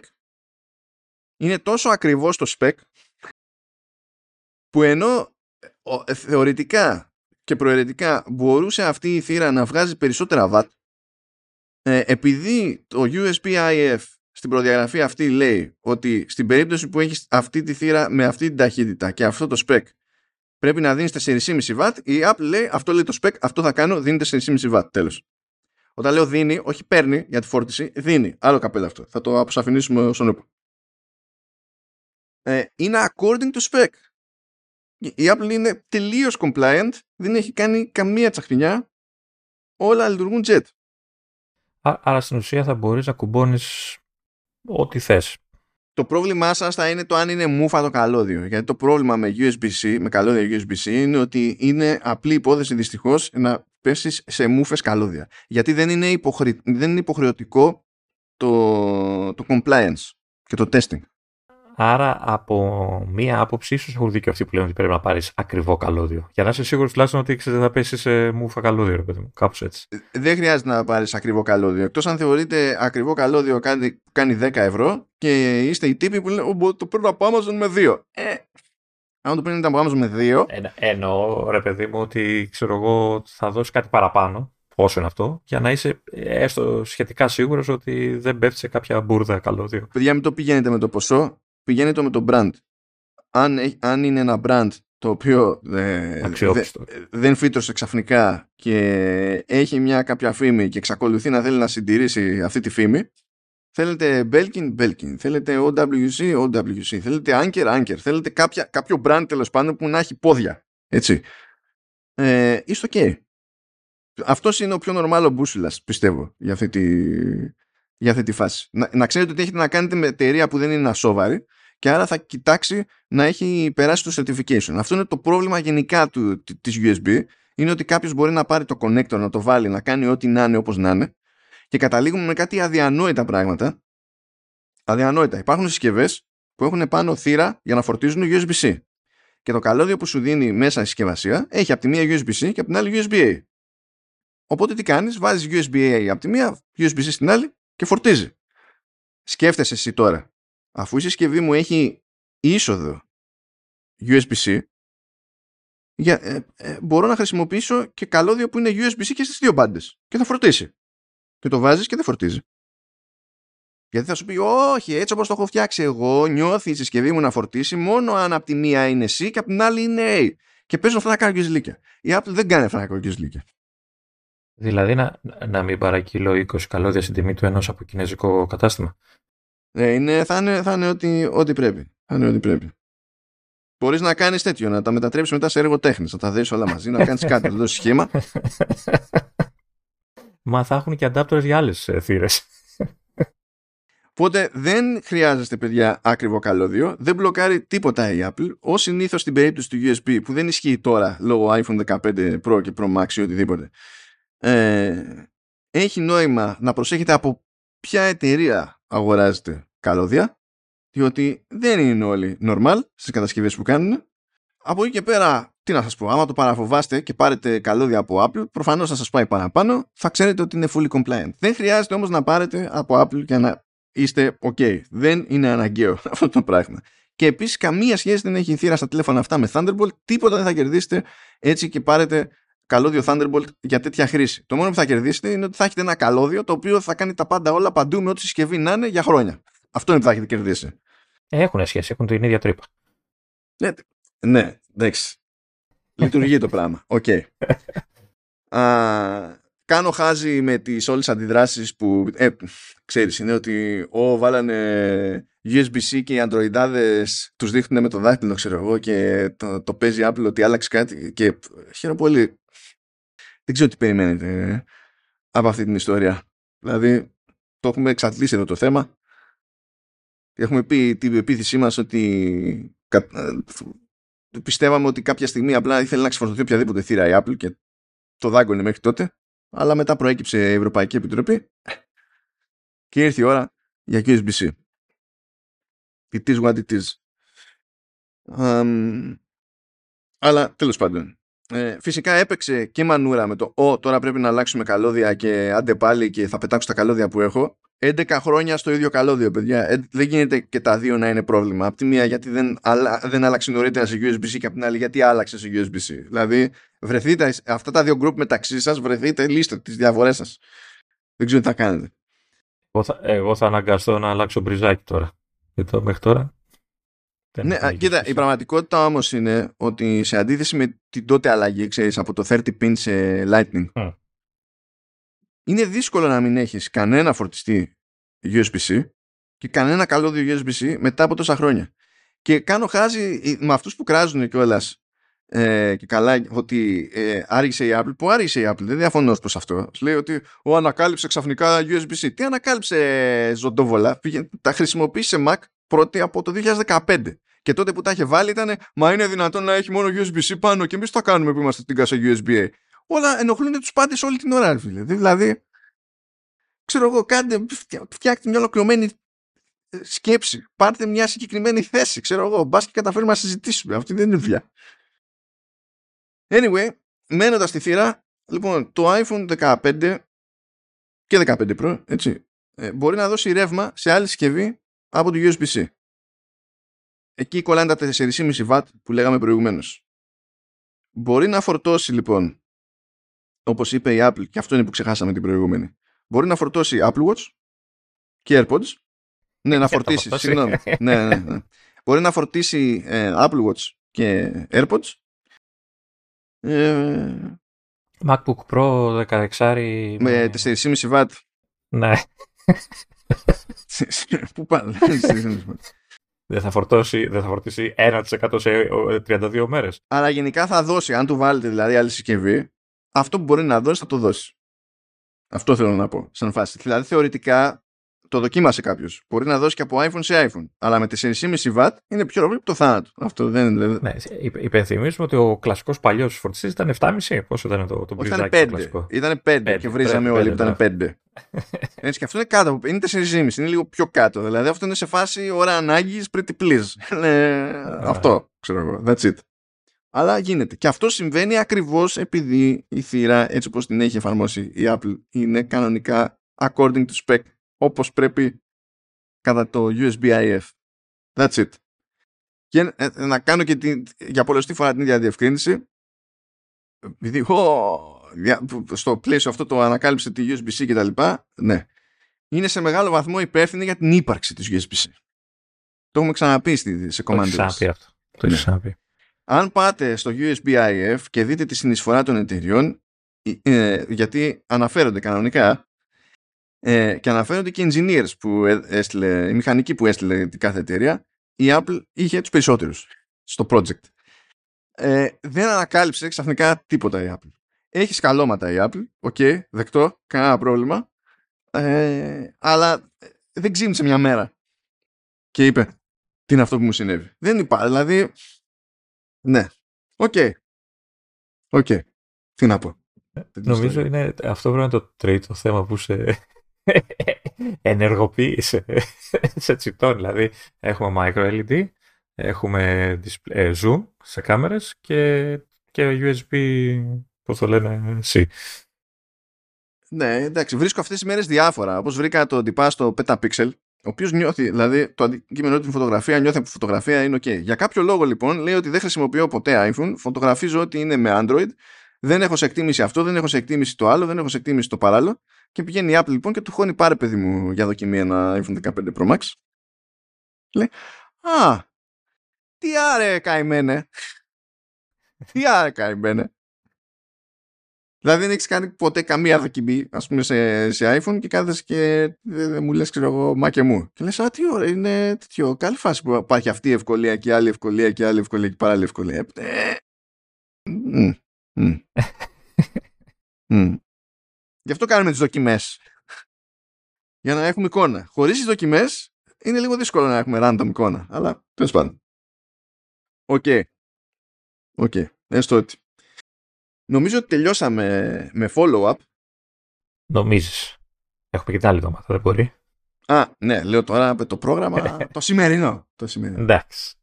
Κάπως, κάπως έτσι. Και είπα να θυμηθούμε ότι παίζουν και εφαρμογές. Γιατί σκάσανε τώρα και πράγματα. Εντάξει, στη μία περίπτωση έχουμε ένα update που δεν συνδέεται με τις αλλαγές, με τις αναβαθμίσεις στα OS. Έχουμε όμως μία που συνδέεται με τις αναβαθμίσεις OS και έχει ξεκινήσει και ολόκληρη η ιστορία συνδέεται με άλλα πράγματα. Λοιπόν, να πάμε ήπια. Pixelmator Pro έσκασε έκδοση 3.4. Λοιπόν, Pixelmator Pro, για όποιον δεν θυμάται, είναι από την Pixelmator Team. Έχουμε ξανασχοληθεί και με αυτό γιατί υπάρχει Pixelmator, Pixelmator Pro και υπάρχει το Photomator. Έχουμε ασχοληθεί στο παρελθόν και άλλο με αυτούς. Το Pixelmator Pro είναι λίγο Frankenstein από την άποψη ότι ξεκίνησε για φωτογραφία μπλέκει και με διανυσματικό ε, ε, δηλαδή με vector και, και τα λοιπά μπλέκει λίγο με κείμενο, μπλέκει ενίοτε λίγο με βίντεο και τα λοιπά μπλέκει με PDF και σε αυτή την αναβάθμιση τέλος πάντων σε αυτό το update που κάνουν σε 3-4 είπαν να μπλέξουν περισσότερο με PDF Πάμε που σημαίνει κάποια πραγματάκια ε, μέχρι πρώτη υποστήριζε επεξεργασία PDF που ήταν φτιαγμένα τέλος πάντων ως εικόνες. Όχι είχαν εικόνες, το ίδιο το PDF ήταν στην ουσία μια σειρά από εικόνες. Τώρα υποστηρίζει όμως και PDF με vectors. Πράγμα που σημαίνει ότι μπορεί να τα διαχειριστεί, ως, να πάρει το κάθε στοιχείο ως layer και να του αλλάξετε τα φώτα και να μην υπάρχει επίπτωση στην ποιότητα εικόνας κτλ. Είναι άλλο στυλ PDF εκείνο. Και επειδή έτσι σώζονται και τα PDF που συνήθως βγαίνουν από ε, λειτουργικά της Apple αυτό σημαίνει ότι υπάρχει πολύ μεγαλύτερη ελευθερία στη, στην επεξεργασία των ας τον πούμε Apple PDFs σε αυτή τη, την περίπτωση. Έχει κάτι άλλες, άλλες τσαχπινιές, μπορείτε να πιάσετε ένα PDF ας πούμε, να θέλετε να το ανοίξετε, αλλά θέλετε να ανοίξετε και να πειράξετε συγκεκριμένες σελίδες από το PDF. Μπορείτε να το διαλέξετε αυτό την ώρα που ανοίγει το αρχείο, ότι θα μου ανοίξει μόνο αυτές. Επίσης πρόσθεσε ε, στα shortcuts κάποιες λειτουργίες ώστε να μπορείτε να φτιάξετε στον αυτόματο διαφορετικού τύπου PDFs με vectors ή χωρίς ε, μέσω shortcut και εξακολουθεί να είναι λοιπόν το, στην προκειμένη περίπτωση περίπου Frankenstein το πράγμα. Ε, είναι και θέλω να γίνω Photoshop στη θέση του Photoshop, έτσι όλα μαζί. Ναι, έτσι ξεκίνησε υποτίθεται. Δηλαδή το βασικό του είναι αυτό ακόμα και την εργαλειοθήκη του να δείτε είναι στημένη κυρίως για επεξεργασία εικόνας, φωτογραφίες κτλ. Απλά έχει βάλει κάποια πραγματάκια έξτρα γιατί αυτό που καταλαβαίνω εγώ είναι ότι η Pixelmator δεν πάει ακριβώς να φτιάξει ολόκληρη σουίτα με διαφορετικές τελείως εφαρμογές για διαφορετικά πράγματα όπως κάνει η Affinity αλλά ξεκινάει με τη λογική της φωτογραφίας περισσότερο και στην περίπτωση του Pixelmator, ε, Pixelmator Pro κάνει και κάποια πραγματάκια έξτρα για να σε καλύψει σε διάφορα σενάρια που φτάνουν σε ένα αρχή επίπεδο εξειδίκευσης. Δηλαδή, πάλι, άμα θέλεις κάτι παραπάνω, θα πρέπει να κοιτάξεις αλλού. Και ακόμα και αν δεν είναι ώρα να κοιτάξεις Adobe, ας πούμε, μπορεί να χρειαστεί να κοιτάξεις Affinity. Κάτι που να είναι πιο συγκεκριμένο, ας πούμε, για διανυσματικό σχέδιο. Ενώ εδώ είναι, ξέρεις, κάνουμε τα, τα basics που και που αναβαθμιζόμαστε κτλ. αλλά cute. Cute. Δεν ξέρω τι συμβαίνει αυτές τις μέρες. Ε, νομίζω ανακοίνωσε και η Microsoft ότι έρχεται αναβάθμιση του Paint, του Microsoft Paint και θα λειτουργεί με layers. Και λέω, έλα, χρηστικά αποστολή. Υπάρχει ακόμα, ρε. Το, το Υπάρχει ακόμα. layers στο MS Paint, Λεωνίδα. Layers. Κουφάθηκα τελείως. Οπότε γιατί όχι το Pixelmator Pro με layers στο PDF. Πιο φυσιολογικό που ακούγεται από το, ναι, ναι. τέτοιο, το Paint. Δηλαδή, η αλήθεια είναι αυτή. Τώρα αυτό όλο δεν συνδέεται με νέα OS. Αυτό που συνδέεται με νέα OS και συγκεκριμένα με, τη, με μόντα σε iPad OS είναι το Camo το οποίο έσκασε για iPad. Το λίγο background εδώ. Υποτίθεται ότι ε, με το iPad OS 17 έχει την υποστήριξη του λεγόμενου UVC. Αυτό δίνει το περιθώριο στο χρήστη να συνδέσει πάνω μικρόφωνα, ε, webcams, ε, φωτογραφικές μηχανές, βιντεοκάμερες ε, και τέτοια και να τα αναγνωρίσει κανονικότατα το iPad και να κάνει ό,τι του γουστάρει. Σε αυτό βασίζεται και αυτό που λέγανε ότι τώρα ε, άμα συνδέσεις το iPad πάνω σε ένα monitor που έχει δικό του webcam μπορεί να αναγνωρίσει εκείνο το webcam και να χρησιμοποιήσει εκείνο το webcam. Γιατί; Εντάξει, καλά, κοίτα. Και το iPad δεν έχει τις καλύτερες επιλογές. Όχι, όχι. Η αλήθεια είναι αυτή, ναι. Εντάξει, δηλαδή, μπορώ να φανταστώ. Αλλά έχει, έχει όμως το τελευταίο, έχει την καλύτερη webcam που έχουν μπει ποτέ σε, σε iPad. Φαντάζεσαι μια φορά να παίξει downgrade και να βγάλει καινούργιο iPad Apple και να πει ότι έχουμε την καλύτερη webcam που είχαμε ποτέ σε Mac και θα το πιάσουμε έμεσα ότι είναι downgrade. Α, λοιπόν, ε, πράγμα που σημαίνει ότι πλέον μπορούμε να συνδέσουμε πράγματα πάνω σε, σε iPad αυτό συνήθως έτσι θέλει, θα, θα θέλει το όποιο dongle, το όποιο hub κτλ. Δεν έχει απλές θύρε στο iPad πάνω, οπότε πρέπει να συνυπολογίσουμε ότι κάπως πρέπει ενδεχομένως, αν είναι να γίνει και μεγάλης διάρκειας χρήση, κάπως να φορτίζεται και το iPad. Είναι λίγο. Θέλει ένα setup εκεί περίεργο. Α, ε, επίσης και capture cards μπαίνουν πάνω. Κανονικότατα. Πράγμα που σημαίνει ότι μεταξύ άλλων μπορεί να, να, να συμβεί το εξής αστείο βάζετε μια κονσόλα ή ένα PC να παίζει κάποιο video game. Τη συνδέεται σε capture card. Συνδέεται capture card στο iPad και μπορεί να κάνετε capture παιχνίδι στο iPad. Και monitoring. Άρα μπορείτε από σπόντα μέσω capture card να χρησιμοποιήσετε το iPad ως monitor για την κονσόλα. Θυμάσαι πώς έχεις κάποια κονσόλα στο μυαλό σου, Switch λέγεται; Καλά εκεί, άμα βάλω εικόνα του Switch σε monitor ποιότητας iPad, απλά θα το μετανιώσω και θα το ξυλώσω κατευθείαν.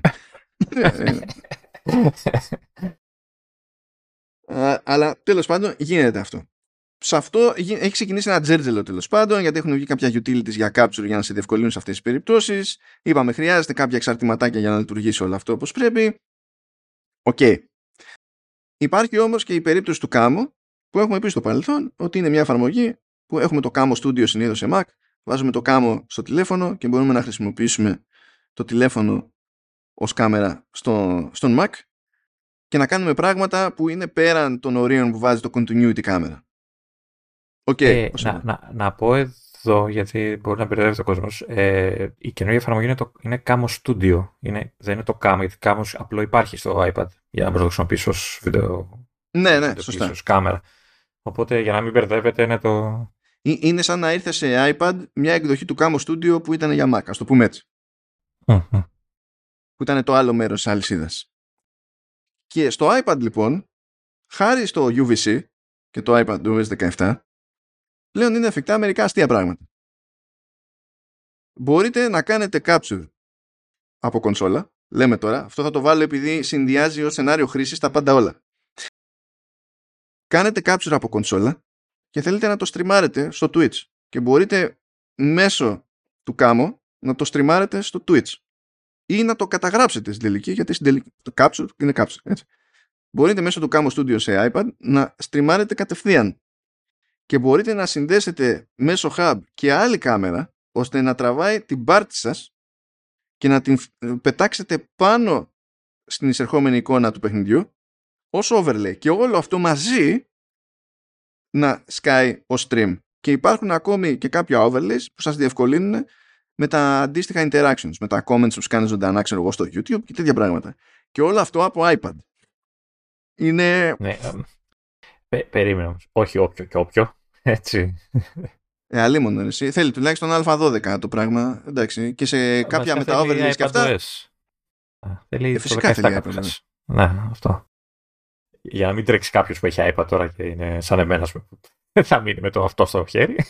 Πρώτα απ' όλα αυτό είναι εφικτό χάρη στο iPadOS 17 διότι δεν παίζει το ναι. UVC προηγουμένως. Δεν έχει σημασία τι εξοπλισμό έχεις και τι κότσια έχει το hardware. Ε, Χωρίς iPadOS 17 δεν γίνεται. Οπότε τέλος. Δεν, δεν μπλέξει. Και αυτό βγήκε και αυτή η έκδοση του Camo Studio για iPad μαζί με το iPadOS 17. Προηγουμένως δεν γινόταν. Οπότε... Ε, ερώτηση. Χαζή. Μπορείς να το χρησιμοποιήσεις όπως το, θα το ε, χρησιμοποιήσεις στο Mac, να βάζεις δηλαδή την κάμερα του iPhone ως κάμερα στο iPad; Ε, αυτό δεν το, λογικά πρέπει να γίνεται, αλλά δεν θυμάμαι αν θέλεις σε αυτή την περίπτωση καλώδιο ή όχι. Δεν το θυμάμαι, να σου πω Αλλά είναι, δηλαδή, προηγουμένως αυτά τα πράγματα έπρεπε υποχρεωτικά να κάνεις σε Mac. Τώρα όλο αυτό μπορείς να το κάνεις σε iPad. Θέλει προσοχή βέβαια στον εξοπλισμό, γιατί έχουμε να κουμαντάρουμε μία θύρα εκεί πέρα, εντάξει. Και πρέπει να, να ξέρουμε τι κάνουμε και με τα ρεύματα αλλά ποιος να το λέγει. Εδώ έκανε άλλος ολόκληρη μόντα, ο, ο φοιτήτη έκανε ολόκληρη μόντα και συνέδεσε στο iPad τη, την κάμερα του Game Boy. Ναι, το είδα. και, και λειτουργήσε. Ναι, είναι pointless, αλλά λειτουργήσε. Έγινε, έγινε. Πετάτε whatever. Πάμε άλλη μία, είναι τόσο compliant η USB-C που βάζει όπου τη βάζει η Apple. Λειτουργούν τα πάντα όλα. Λειτουργούν. Άρα μπορεί να το δούμε και σε iPhone αυτό το πράγμα. Στο 15, ξέρω και αυτά. Να δούμε κάτι τέτοιο. Κοίτα, αυτό σαν σενάριο χρήσης ε, ε, λόγω μεγέθους οθόνης είναι αυτοκτονικό. Αλλά αν το πάμε από άποψη, ξέρεις το αν είναι τεχνικός εφικτό. Αυτό, αυτό. Ναι, κοίτα, νομίζω σε iOS η Apple δεν έχει βάλει υποστήριξη UVC με τη λογική ότι είναι ανούσιο. Αν βάλει, που μπορεί να το βάλει, δηλαδή, ξέρεις, είναι θέμα software εκεί, ε, θα μπορούσε να γίνει. Αλλά τώρα ποιος θα πει κάνω capture με overlays και κοιτάζω τι μου λένε live στα comments στο τηλέφωνο μπροστά μου και προσπαθώ να παράλληλα να παίξω παιχνίδια από την κονσόλα μου που είναι δίπλα. Λίγο χλωμό το κόβω. Λίγο χλωμό. Δηλαδή δεν έχει νομίζω ιδιαίτερο νόημα. Αλλά είναι, είναι τσαχμινιά ρε παιδί μου γιατί αν κάνεις τέτοια πράγματα αν είσαι συγγνώμη που θα το πω με τέτοια απέχθεια και σαρκασμό αλλά ο, απευθύνομαι στον όρο, όχι στη δραστηριότητα για τα άτομα. Ναι. Αν είσαι creator, ε, το συγκρότημα εννοείς. Ε, μακάρι να εννοούσα το συγκρότημα. Ε, μπορείς να τη βγάλεις με λιγότερο κουβάλιμα, βρε αδερφέ. Να το θέσουμε έτσι. Καλά, το συζητάμε αυτό, γιατί άμα θέλει τόσα hub και αξεσουάρα έξτρα. Κοίτα, και, και σε Mac θα ήθελες capture card. Μπορεί να μην ήθελες το χαμπάκι, ξέρω εγώ και τέτοια. Αλλά να, να. μπορείς να κουβαλήσεις ένα πράγμα λιγότερο στη τελική ή ένα πράγμα ελαφρύτερο. Είναι λύση. Ε, μα, ε, παιδί μου, πριν το iPad δεν σε εξυπηρετούσε. Τώρα σε εξυπηρετεί.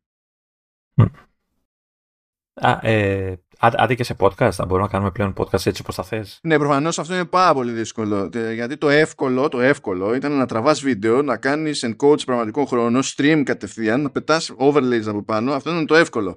Το δύσκολο είναι να διαχειρίζεσαι δύο πηγές ήχου. Αυτό προφανέστατα είναι ό,τι πιο δύσκολο υπήρξε ποτέ στο σύμπαν. Είναι απλά για να τη φλιπάρω, ας πούμε. ναι, OK. Okay. Έστω ότι. Και αν νομίζετε ότι την έχετε γλιτώσει από το theme των θυρών. ναι, όχι. Παιδιά, συγγνώμη, αλλά έχει βάλει Thunderbolt εδώ. Παιδιά, δεν φταίω που ανακοίνωσε Thunderbolt 5 Intel. Δεν φταίω. Δεν φταίω. Τα παράπονά σας στην Intel. Ε, έτσι κι αλλιώς είχε πει ότι έρχεται νέα έκδοση Thunderbolt, αλλά ανακοινώθηκε κανονικά, ανακοίνωσε τους σχετικούς controllers που θα πρέπει να χρησιμοποιούν και ανασκευαστές για να φτιάχνουν ξέρω εγώ, hubs ή να βάζουν συσκευές τους κτλ. Και, και αναμένονται συσκευές με υποστήριξη Thunderbolt 5 μέσα στο 2024. Ελπίζω, ελπίζω για τα νεύρα μου σε αυτές τις πρώτες συσκευές να είναι τα νέα MacBook Pro. Ελπίζω. ελπίζω δεν θέλω άλλα. Έχει, έχει, θα προλάβει. Θα προλάβει να το, να το βάλει. Ε, κοίτα, πιστεύω είναι διαθέσιμοι οι controllers. Το ζήτημα είναι να προλαβαίνει στο, σε επίπεδο design και τα λοιπά, ας πούμε. Γι' αυτό υπάρχει και η καθυστέρηση. Ξέρεις, το παρουσιάζουμε εμείς, αλλά από 24 θα δείτε συσκευές. Γιατί δεν είναι ότι το κουμπώσαμε και βγαίνει τη συσκευή αύριο. Mm. Ε, αυτό που ισχύει πλέον είναι το Thunderbolt πατάει στα βασικά της όποιας νεότερης έκδοσης του USB και βάζει πάνω ένα μάτσο πράγματα που ή δεν γίνονται με USB ή γίνονται καλύτερα με Thunderbolt ή σε USB είναι προαιρετικά και σε Thunderbolt δεν είναι. Πράγμα που σημαίνει ότι θα συνεχίσει να ισχύει κάτι που ισχύει εδώ και χρόνια με Thunderbolt. Αν πάρετε ένα καλώδιο Thunderbolt, κάνει για τα πάντα.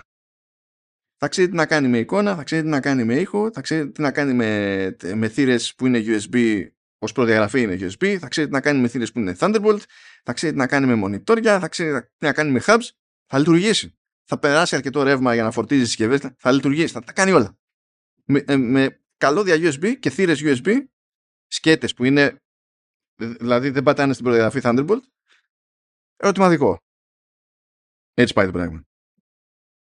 Αλλά τι ρόλο βαράει και τι διάλογο κάνει το Thunderbolt 5. Είπαμε. Ξεκινά βασιζόμενο στην νεότερη έκδοση του USB που είναι ακούστε τώρα, δεν φταίω εγώ γι' αυτό, έτσι. Θα φαντάζεστε ότι α, τόσο καιρό έχουμε ακούσει για USB 4 άρα θα είναι ξέρω εγώ USB 5 όχι, είναι USB 4 version 2 η επιστροφή ναι, δηλαδή στο USB IF είναι για πολύ ξυλίκι είναι για πολύ ξυλίκι. Δηλαδή, στα σοβαρά, πρέπει να φτάσουμε να λέμε USB 4 2.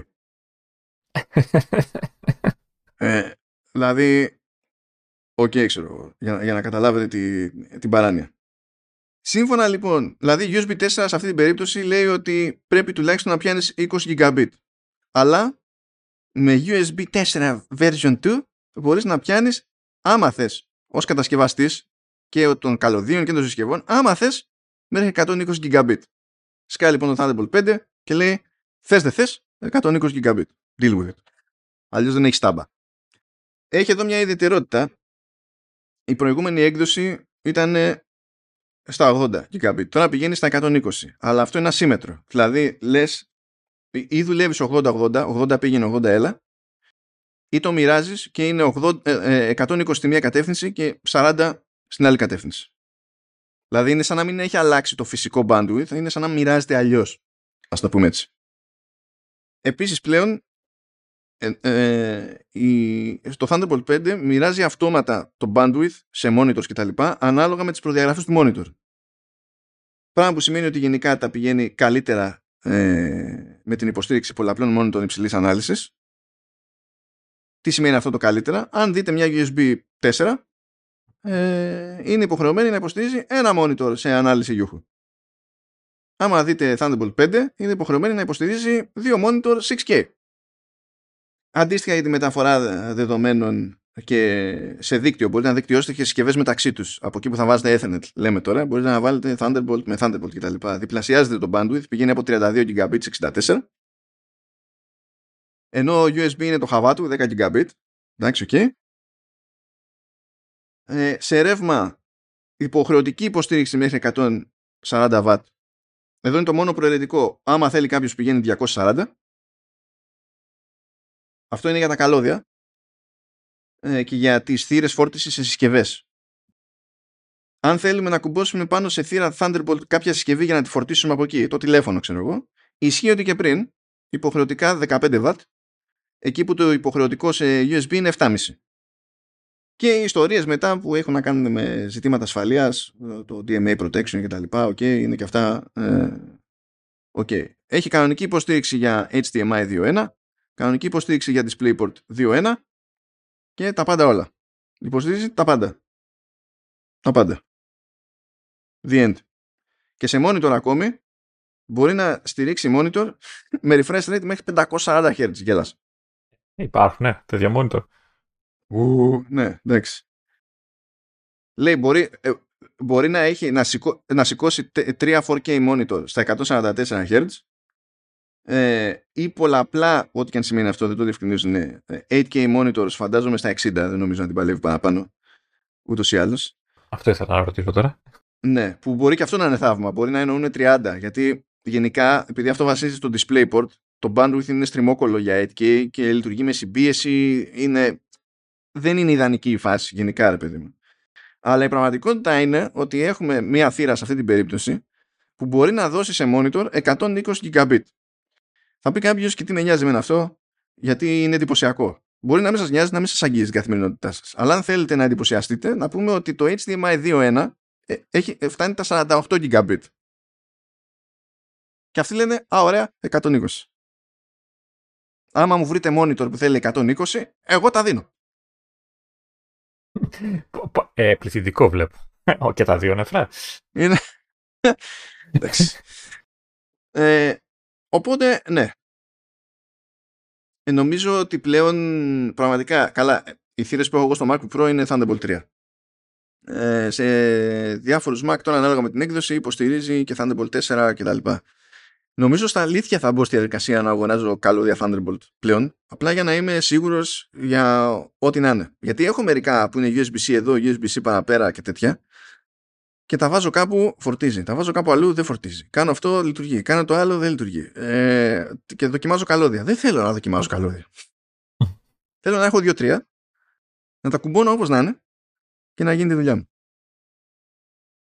Ε, εγώ ξέρω τι παρατηρώ τώρα, τι βλέπω τι συνειδητοποιώ μάλλον. Ε, αυτό που πριν ότι η Apple ήθελε κάποια στιγμή να, να βγάλει όλες τις θύρες από τα iPhone και να, να είμαστε όλα σύρματα και αυτά. Ε, όχι μόνο αυτό δεν γίνεται, αλλά η αγορά πάει για να ξαναεπιβάλλει το, το ενσύρμα τώρα, παιδί Δηλαδή με, όλο, με όλες αυτές τις βελτιώσεις που κάνει και σε όλα τα επίπεδα. Ε, όχι μόνο δεν τα ξεχνάμε τα καλώδια, αλλά θα αρχίσουμε να τα θέλουμε πάλι. Έτσι.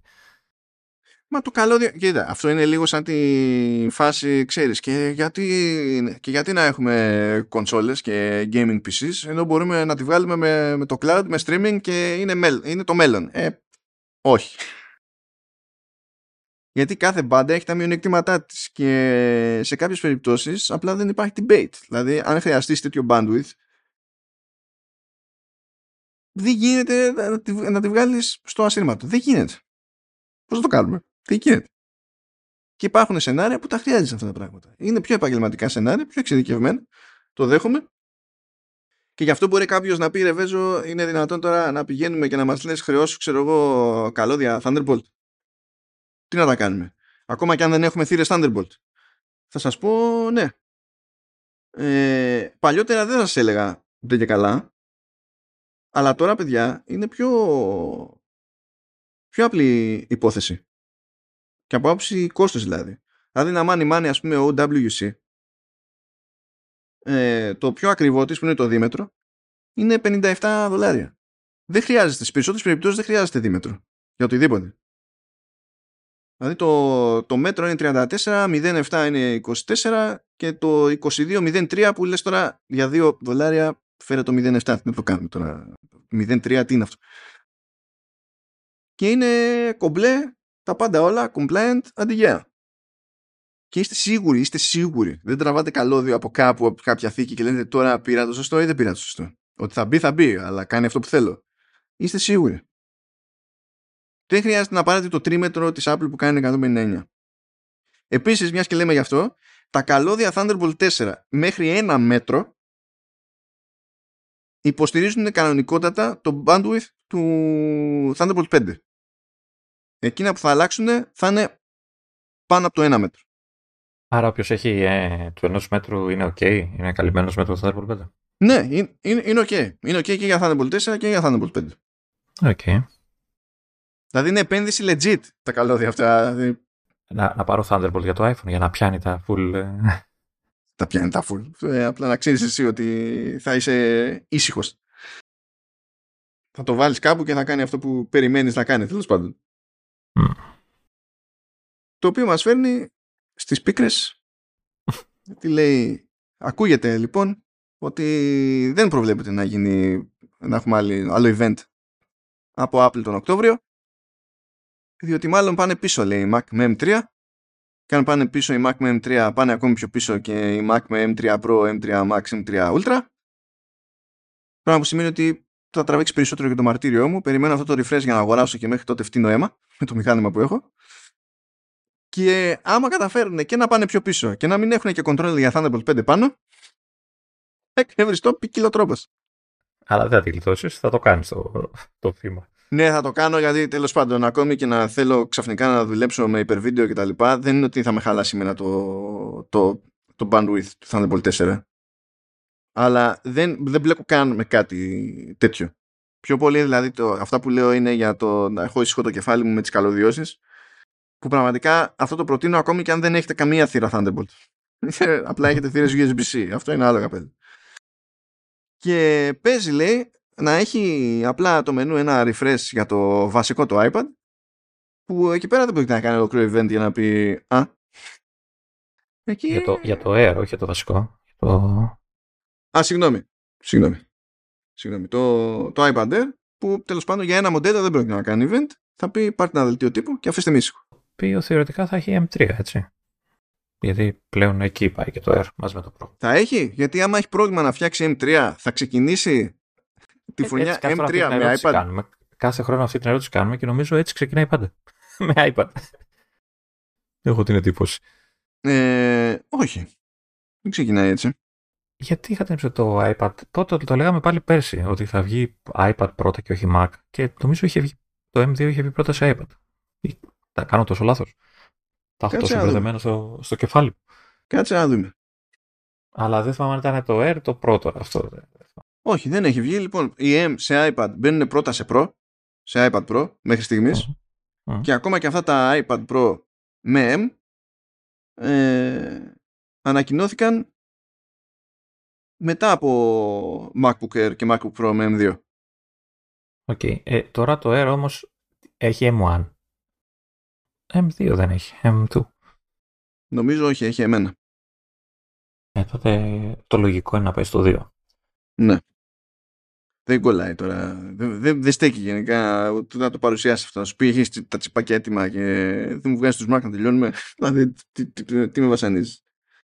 Ναι, το πέμπτης γενιάς ε, iPad Air όχι μόνο δηλαδή παρουσιάστηκε ε, πριν από τους Mac με M2 αλλά λογικό γιατί έχει εμένα. Οπότε, ναι, okay, μπράβο. Αυτό ίσως να θυμάμαι και να μην θυμάμαι ότι δεν έχει περάσει το 2. Μπορεί αυτό. Δηλαδή να σκάσει και να έχει M2, ναι. Αυτό, ok. Okay. Βγάζει νόημα. Αλλά να σκάσει και να έχει M3, δεν το πολύ κόβω το, το πράγμα. Σαν, σαν φάση. Και άμα πάει όλο πιο πίσω, μέχρι πότε θα υποφέρω; Δεν μπορώ άλλο. Δεν μπορώ άλλο. Δηλαδή... Για, για μένα το κάνει για να προλάβω να ρεφάρω καμιά δόση, να φεύγουν. να μπορέσω να πάρω κι εγώ.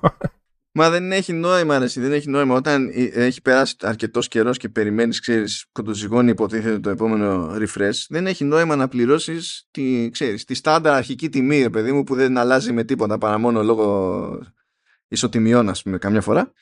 Να πεις ότι πληρώνω αυτά τα πράγματα. Και το λέγαμε και πριν από την παρουσίαση που τα συζητάγαμε πάλι αυτά, ότι το να. Πες, λέμε τώρα, το πάω περίπου στην τύχη, αλλά δεν είναι και τελείως στην τύχη. Το να πεις δίνω 4 χιλιάρικα και παίρνω ένα σύστημα που έχει ε, M2 Ultra με 12 πυρήνες CPU. Λέμε τώρα. Δεν είναι η μόνη διαφορά, αλλά λέμε τώρα. Με 12 πυρήνες CPU.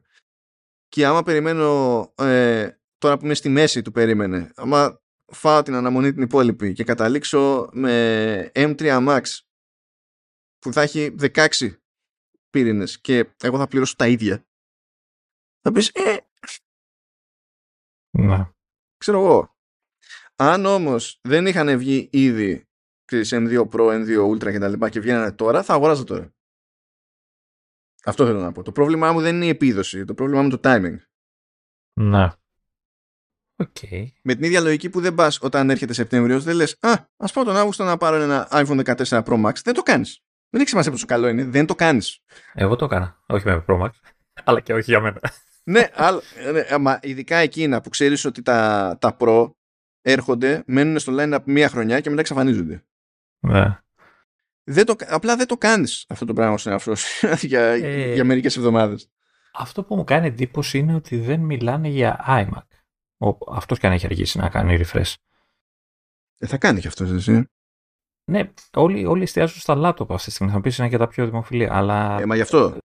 θα, θα πιστεύεις θα είναι η παρουσία. Αν όποτε γίνει η παρουσία, θα πάρει μπάλα και iMac; Ε, ναι, δεν γίνεται. Αφού έχει γίνει σε εμένα, ρε φίλε. Έχει- Εκεί έχει μείνει αυτός. Ναι, συνήθως όμως ε, παρουσιάζουν desktop και laptop μαζί ή Ό,τι κρατάνε θέλει να την κάνουν. παρουσίαση. έτσι είναι. Ναι, εντάξει, σωστό και αυτό. Ό,τι να είναι. Απλά δεν έχουν σκάσει, ξέρεις, συνήθως σκάνε ευθύμες, ρε παιδί μου, το κάτι. Για το, κάποια στιγμή είχαν πει ότι μπορεί να είναι πιο μεγάλο, να βγάλει και- αντί για 27 να βγάλει 30, ξέρω εγώ, iMac. Τώρα είμαστε μόνο με 24, από ό,τι θυμάμαι. Αυτό είναι, πιστεύω, είναι πιο πολύ οι ελπίδες. Ναι, α, α- αυτό λέω ότι δεν ακούγεται, δεν ακούγεται κάτι, ρε παιδί μου, για, για iMac. Είναι σαν να είναι λίγο ξεχασμένος. Όλοι καίγονται για τα MacBook και αυτά, αλλά δεν, ε, δεν, η Apple σαν να έχει ξεχάσει τον iMac τελείως. Ναι, εντάξει. Θα, κα- απλά θα κάνει. ένα- Κοίτα, όταν τα δύο τρίτα που πουλάς είναι λάπτοπ, Ναι, ακόμα και το πιο δημοφιλές σου desktop που είναι όντως το, πιο- πιο, το πιο δημοφιλές σου desktop είναι ο iMac. Δεν φτάνει νούμερα που να. Εντάξει. Έχουμε πει βέβαια το κουφό της ζωής είναι ότι έχει μπει ο M2 στο Mac Mini που δεν πουλάει όσο πουλάει ο iMac. Αλλά εκεί πέρα στον iMac ήταν φάση never mind. Είναι, παίρνουμε το χρόνο μας, ξέρω. εγώ. Εντάξει. Θα έρθει, θα έρθει. Θα έρθει το πράγμα. Αλλά ελπίζω τέλος πάντων ό,τι και αν είναι να προλάβουν τα καινούργια MacBook Pro πριν το καλοκαίρι διότι δεν θέλω να πάω με το MacBook Pro που έχω σε άλλη μια Gamescom. Δεν την παλεύω. Δεν νομίζω ότι θα αργήσουν τόσο πολύ, ρε παιδί μου. Εγώ πιστεύω εκεί προς άνοι- άνοιξη, Φεβρουάριο, Μάρτιο, εκεί τα, θα κόβω. Εκεί βέβαια συνήθως κάει το iPad. Δεν ξέρω αν θα μπορούσαν να τα κάνουν μαζί. Εκεί τα υπολόγιζα με τη θεωρία ότι θα ε, ερχόταν ο απλός ο M3 το φθινόπωρο. Μμ. Αλλά τώρα δυσκολεύομαι να πιστέψω ότι κάποια στιγμή θα κάνει ένα event και θα πει πάρτε όλο το range από, M, από M3. Το κόβω λίγο γλωμό. Για κατασκευαστικούς λόγους δηλαδή, δεν είναι... Το θέμα είναι ότι επειδή έχει την καθυστέρηση, μήπως το κάνει, ρε παιδί μου, για να μην την πάρει μπάλα τελείως μετά. Εντάξει, δεν θα πω ότι είναι αδύνατο, απλά δεν μου φαίνεται πολύ πιθανό. Δηλαδή, ακόμα και αν το σκεφτώ, σαν- δηλαδή θα κάνει, κάνει ένα event για Mac, ας πούμε, και ξαφνικά θα τα αλλάξει όλα με τη μία και θα γίνει υπερσφαγή. Δεν, δεν το συνηθίζει. Ελπίζω, ελπίζω να τελειώσει το μαρτύριο μια ώρα αρχίτερα, γιατί ειλικρινά δεν μπορώ άλλο. Ούτε τώρα μπορώ άλλο. Ε, δεν έχει κι άλλο τώρα, εντάξει. Ναι, εντάξει. Σιγά σιγά, σιγά σιγά θα επανέλθουμε. Σιγά σιγά θα ασχοληθούμε και με πραγματάκια από τα νέα OS. Ελπίζω να προλάβω, το είχα σαν εκκρεμότητα αυτό. Ελπίζω να προλάβουμε να συζητήσουμε εκεί πέρα περί standby mode την επόμενη, την επόμενη φορά. Έχω και πραγματάκια, believe it or not, έχω και πραγματάκια από Gamescom μεριά. Γιατί μου είπε κάποια πράγματα για Apple, ο δημιουργός του Broken Sword. Και λέω, «Χα, Αυτό, αυτός ο, ο, τεχ- ο τυχαίος. Ναι, ο Charles Cecil που δεν έχει κάνει τίποτα σημαντικό στη ζωή του. Δεν είναι Broken Sword. Θα πει κανένας ποιος θυμάται τον Broken Sword. Ε, εντάξει, το θυμόμαστε εμείς, παιδιά. Το θυμόμαστε εμείς. Και θα το ξαναθυμηθούμε. Αλλά αυτό. ε, συγκεκριμένα, επειδή είχε παρεδώσει με την Apple, συγκεκριμένα δηλαδή το πήγα εκεί πέρα στη συζήτηση και μου είπε ο άνθρωπος πράγματα που δεν ήξερα. Ε, οπότε cute. Ελπίζω να τα χωρέσω την επόμενη φορά. Ελπίζω να μην πάθουμε, ξέρω εγώ, στο πρόγραμμα κάτι σαν και αυτό που πάθαμε με το Vertical Slice που κάποιος έκανε λάθος upload στη Microsoft. και ξαφνικά διέρευσε το σύμπαν από παντού και δεν είχε σημασία τι πρόγραμμα έχουμε. Να, να σου πω, δεν έχουμε πει να μην τα λες αυτά τα πράγματα. Δεν έχουμε πει να. Άστα, μην τα λες, γιατί ακούνε. Εντάξει, είπα, ελπίζω να μην. Ελπίζω... Ε, όχι, όχι, όχι. Τίποτα δεν θα ελπίζεις. Τίποτα δεν θα ελπίζεις. Ωραίο. Μετά, ε, μέσα στις διαρροές το μεταξύ για τα του Xbox ήταν και κάποια πραγματάκια που είχαν να κάνουν με Sony, ρε παιδί μου, και ήταν από email δικά τους εσωτερικά και είχε πλάκα γιατί λέει, ξέρω εγώ, δείτε αυτό, δείτε εκείνο, δείτε τ' άλλο. Ε, τα αρχεία τα, τα έχω, λέει, και στο OneDrive. Και λέω, τώρα τι να σου πω και εσένα. Δηλαδή, Μμμ. τέλος πάντων. Αυτά το- σε καλύτερη φάση την επόμενη εβδομάδα. Επίσης να χαιρετήσω καινούργιους ακροατές που έχουμε. Έλα. Ε, Τους ξέρεις. ε, Απλά είδα, είδα, είδα νέο, νέα follows εκεί πέρα και, και, και πάντα, πάντα, πάντα αισθάνομαι λίγο κάπως για όποιον μας γνωρίζει με αφορμή παρουσίαση που είναι τσίτα στο info και μας γνωρίζει υπό αυτές τις συνθήκες ε, thoughts and prayers δηλαδή αυτό έχω να πω σε αυτή την περίπτωση okay. εδώ θα είμαστε θα... προχωράμε προχωράμε κάντε μια ευχή να πάνε όλα καλά και στην αγορά του 15 Pro Max εκεί τη Λεωνίδα ε, αυτή, αυτή η σιγουριά σου εδώ θα είμαστε και πολύ αισιόδοξο μάνο είσαι Είμαι ζαβλακωμένο σήμερα, φαίνεται. Α, ναι. εντάξει. Το δέχομαι. Είναι Συνήθως στο δεύτερο φρέντο λειτουργώ.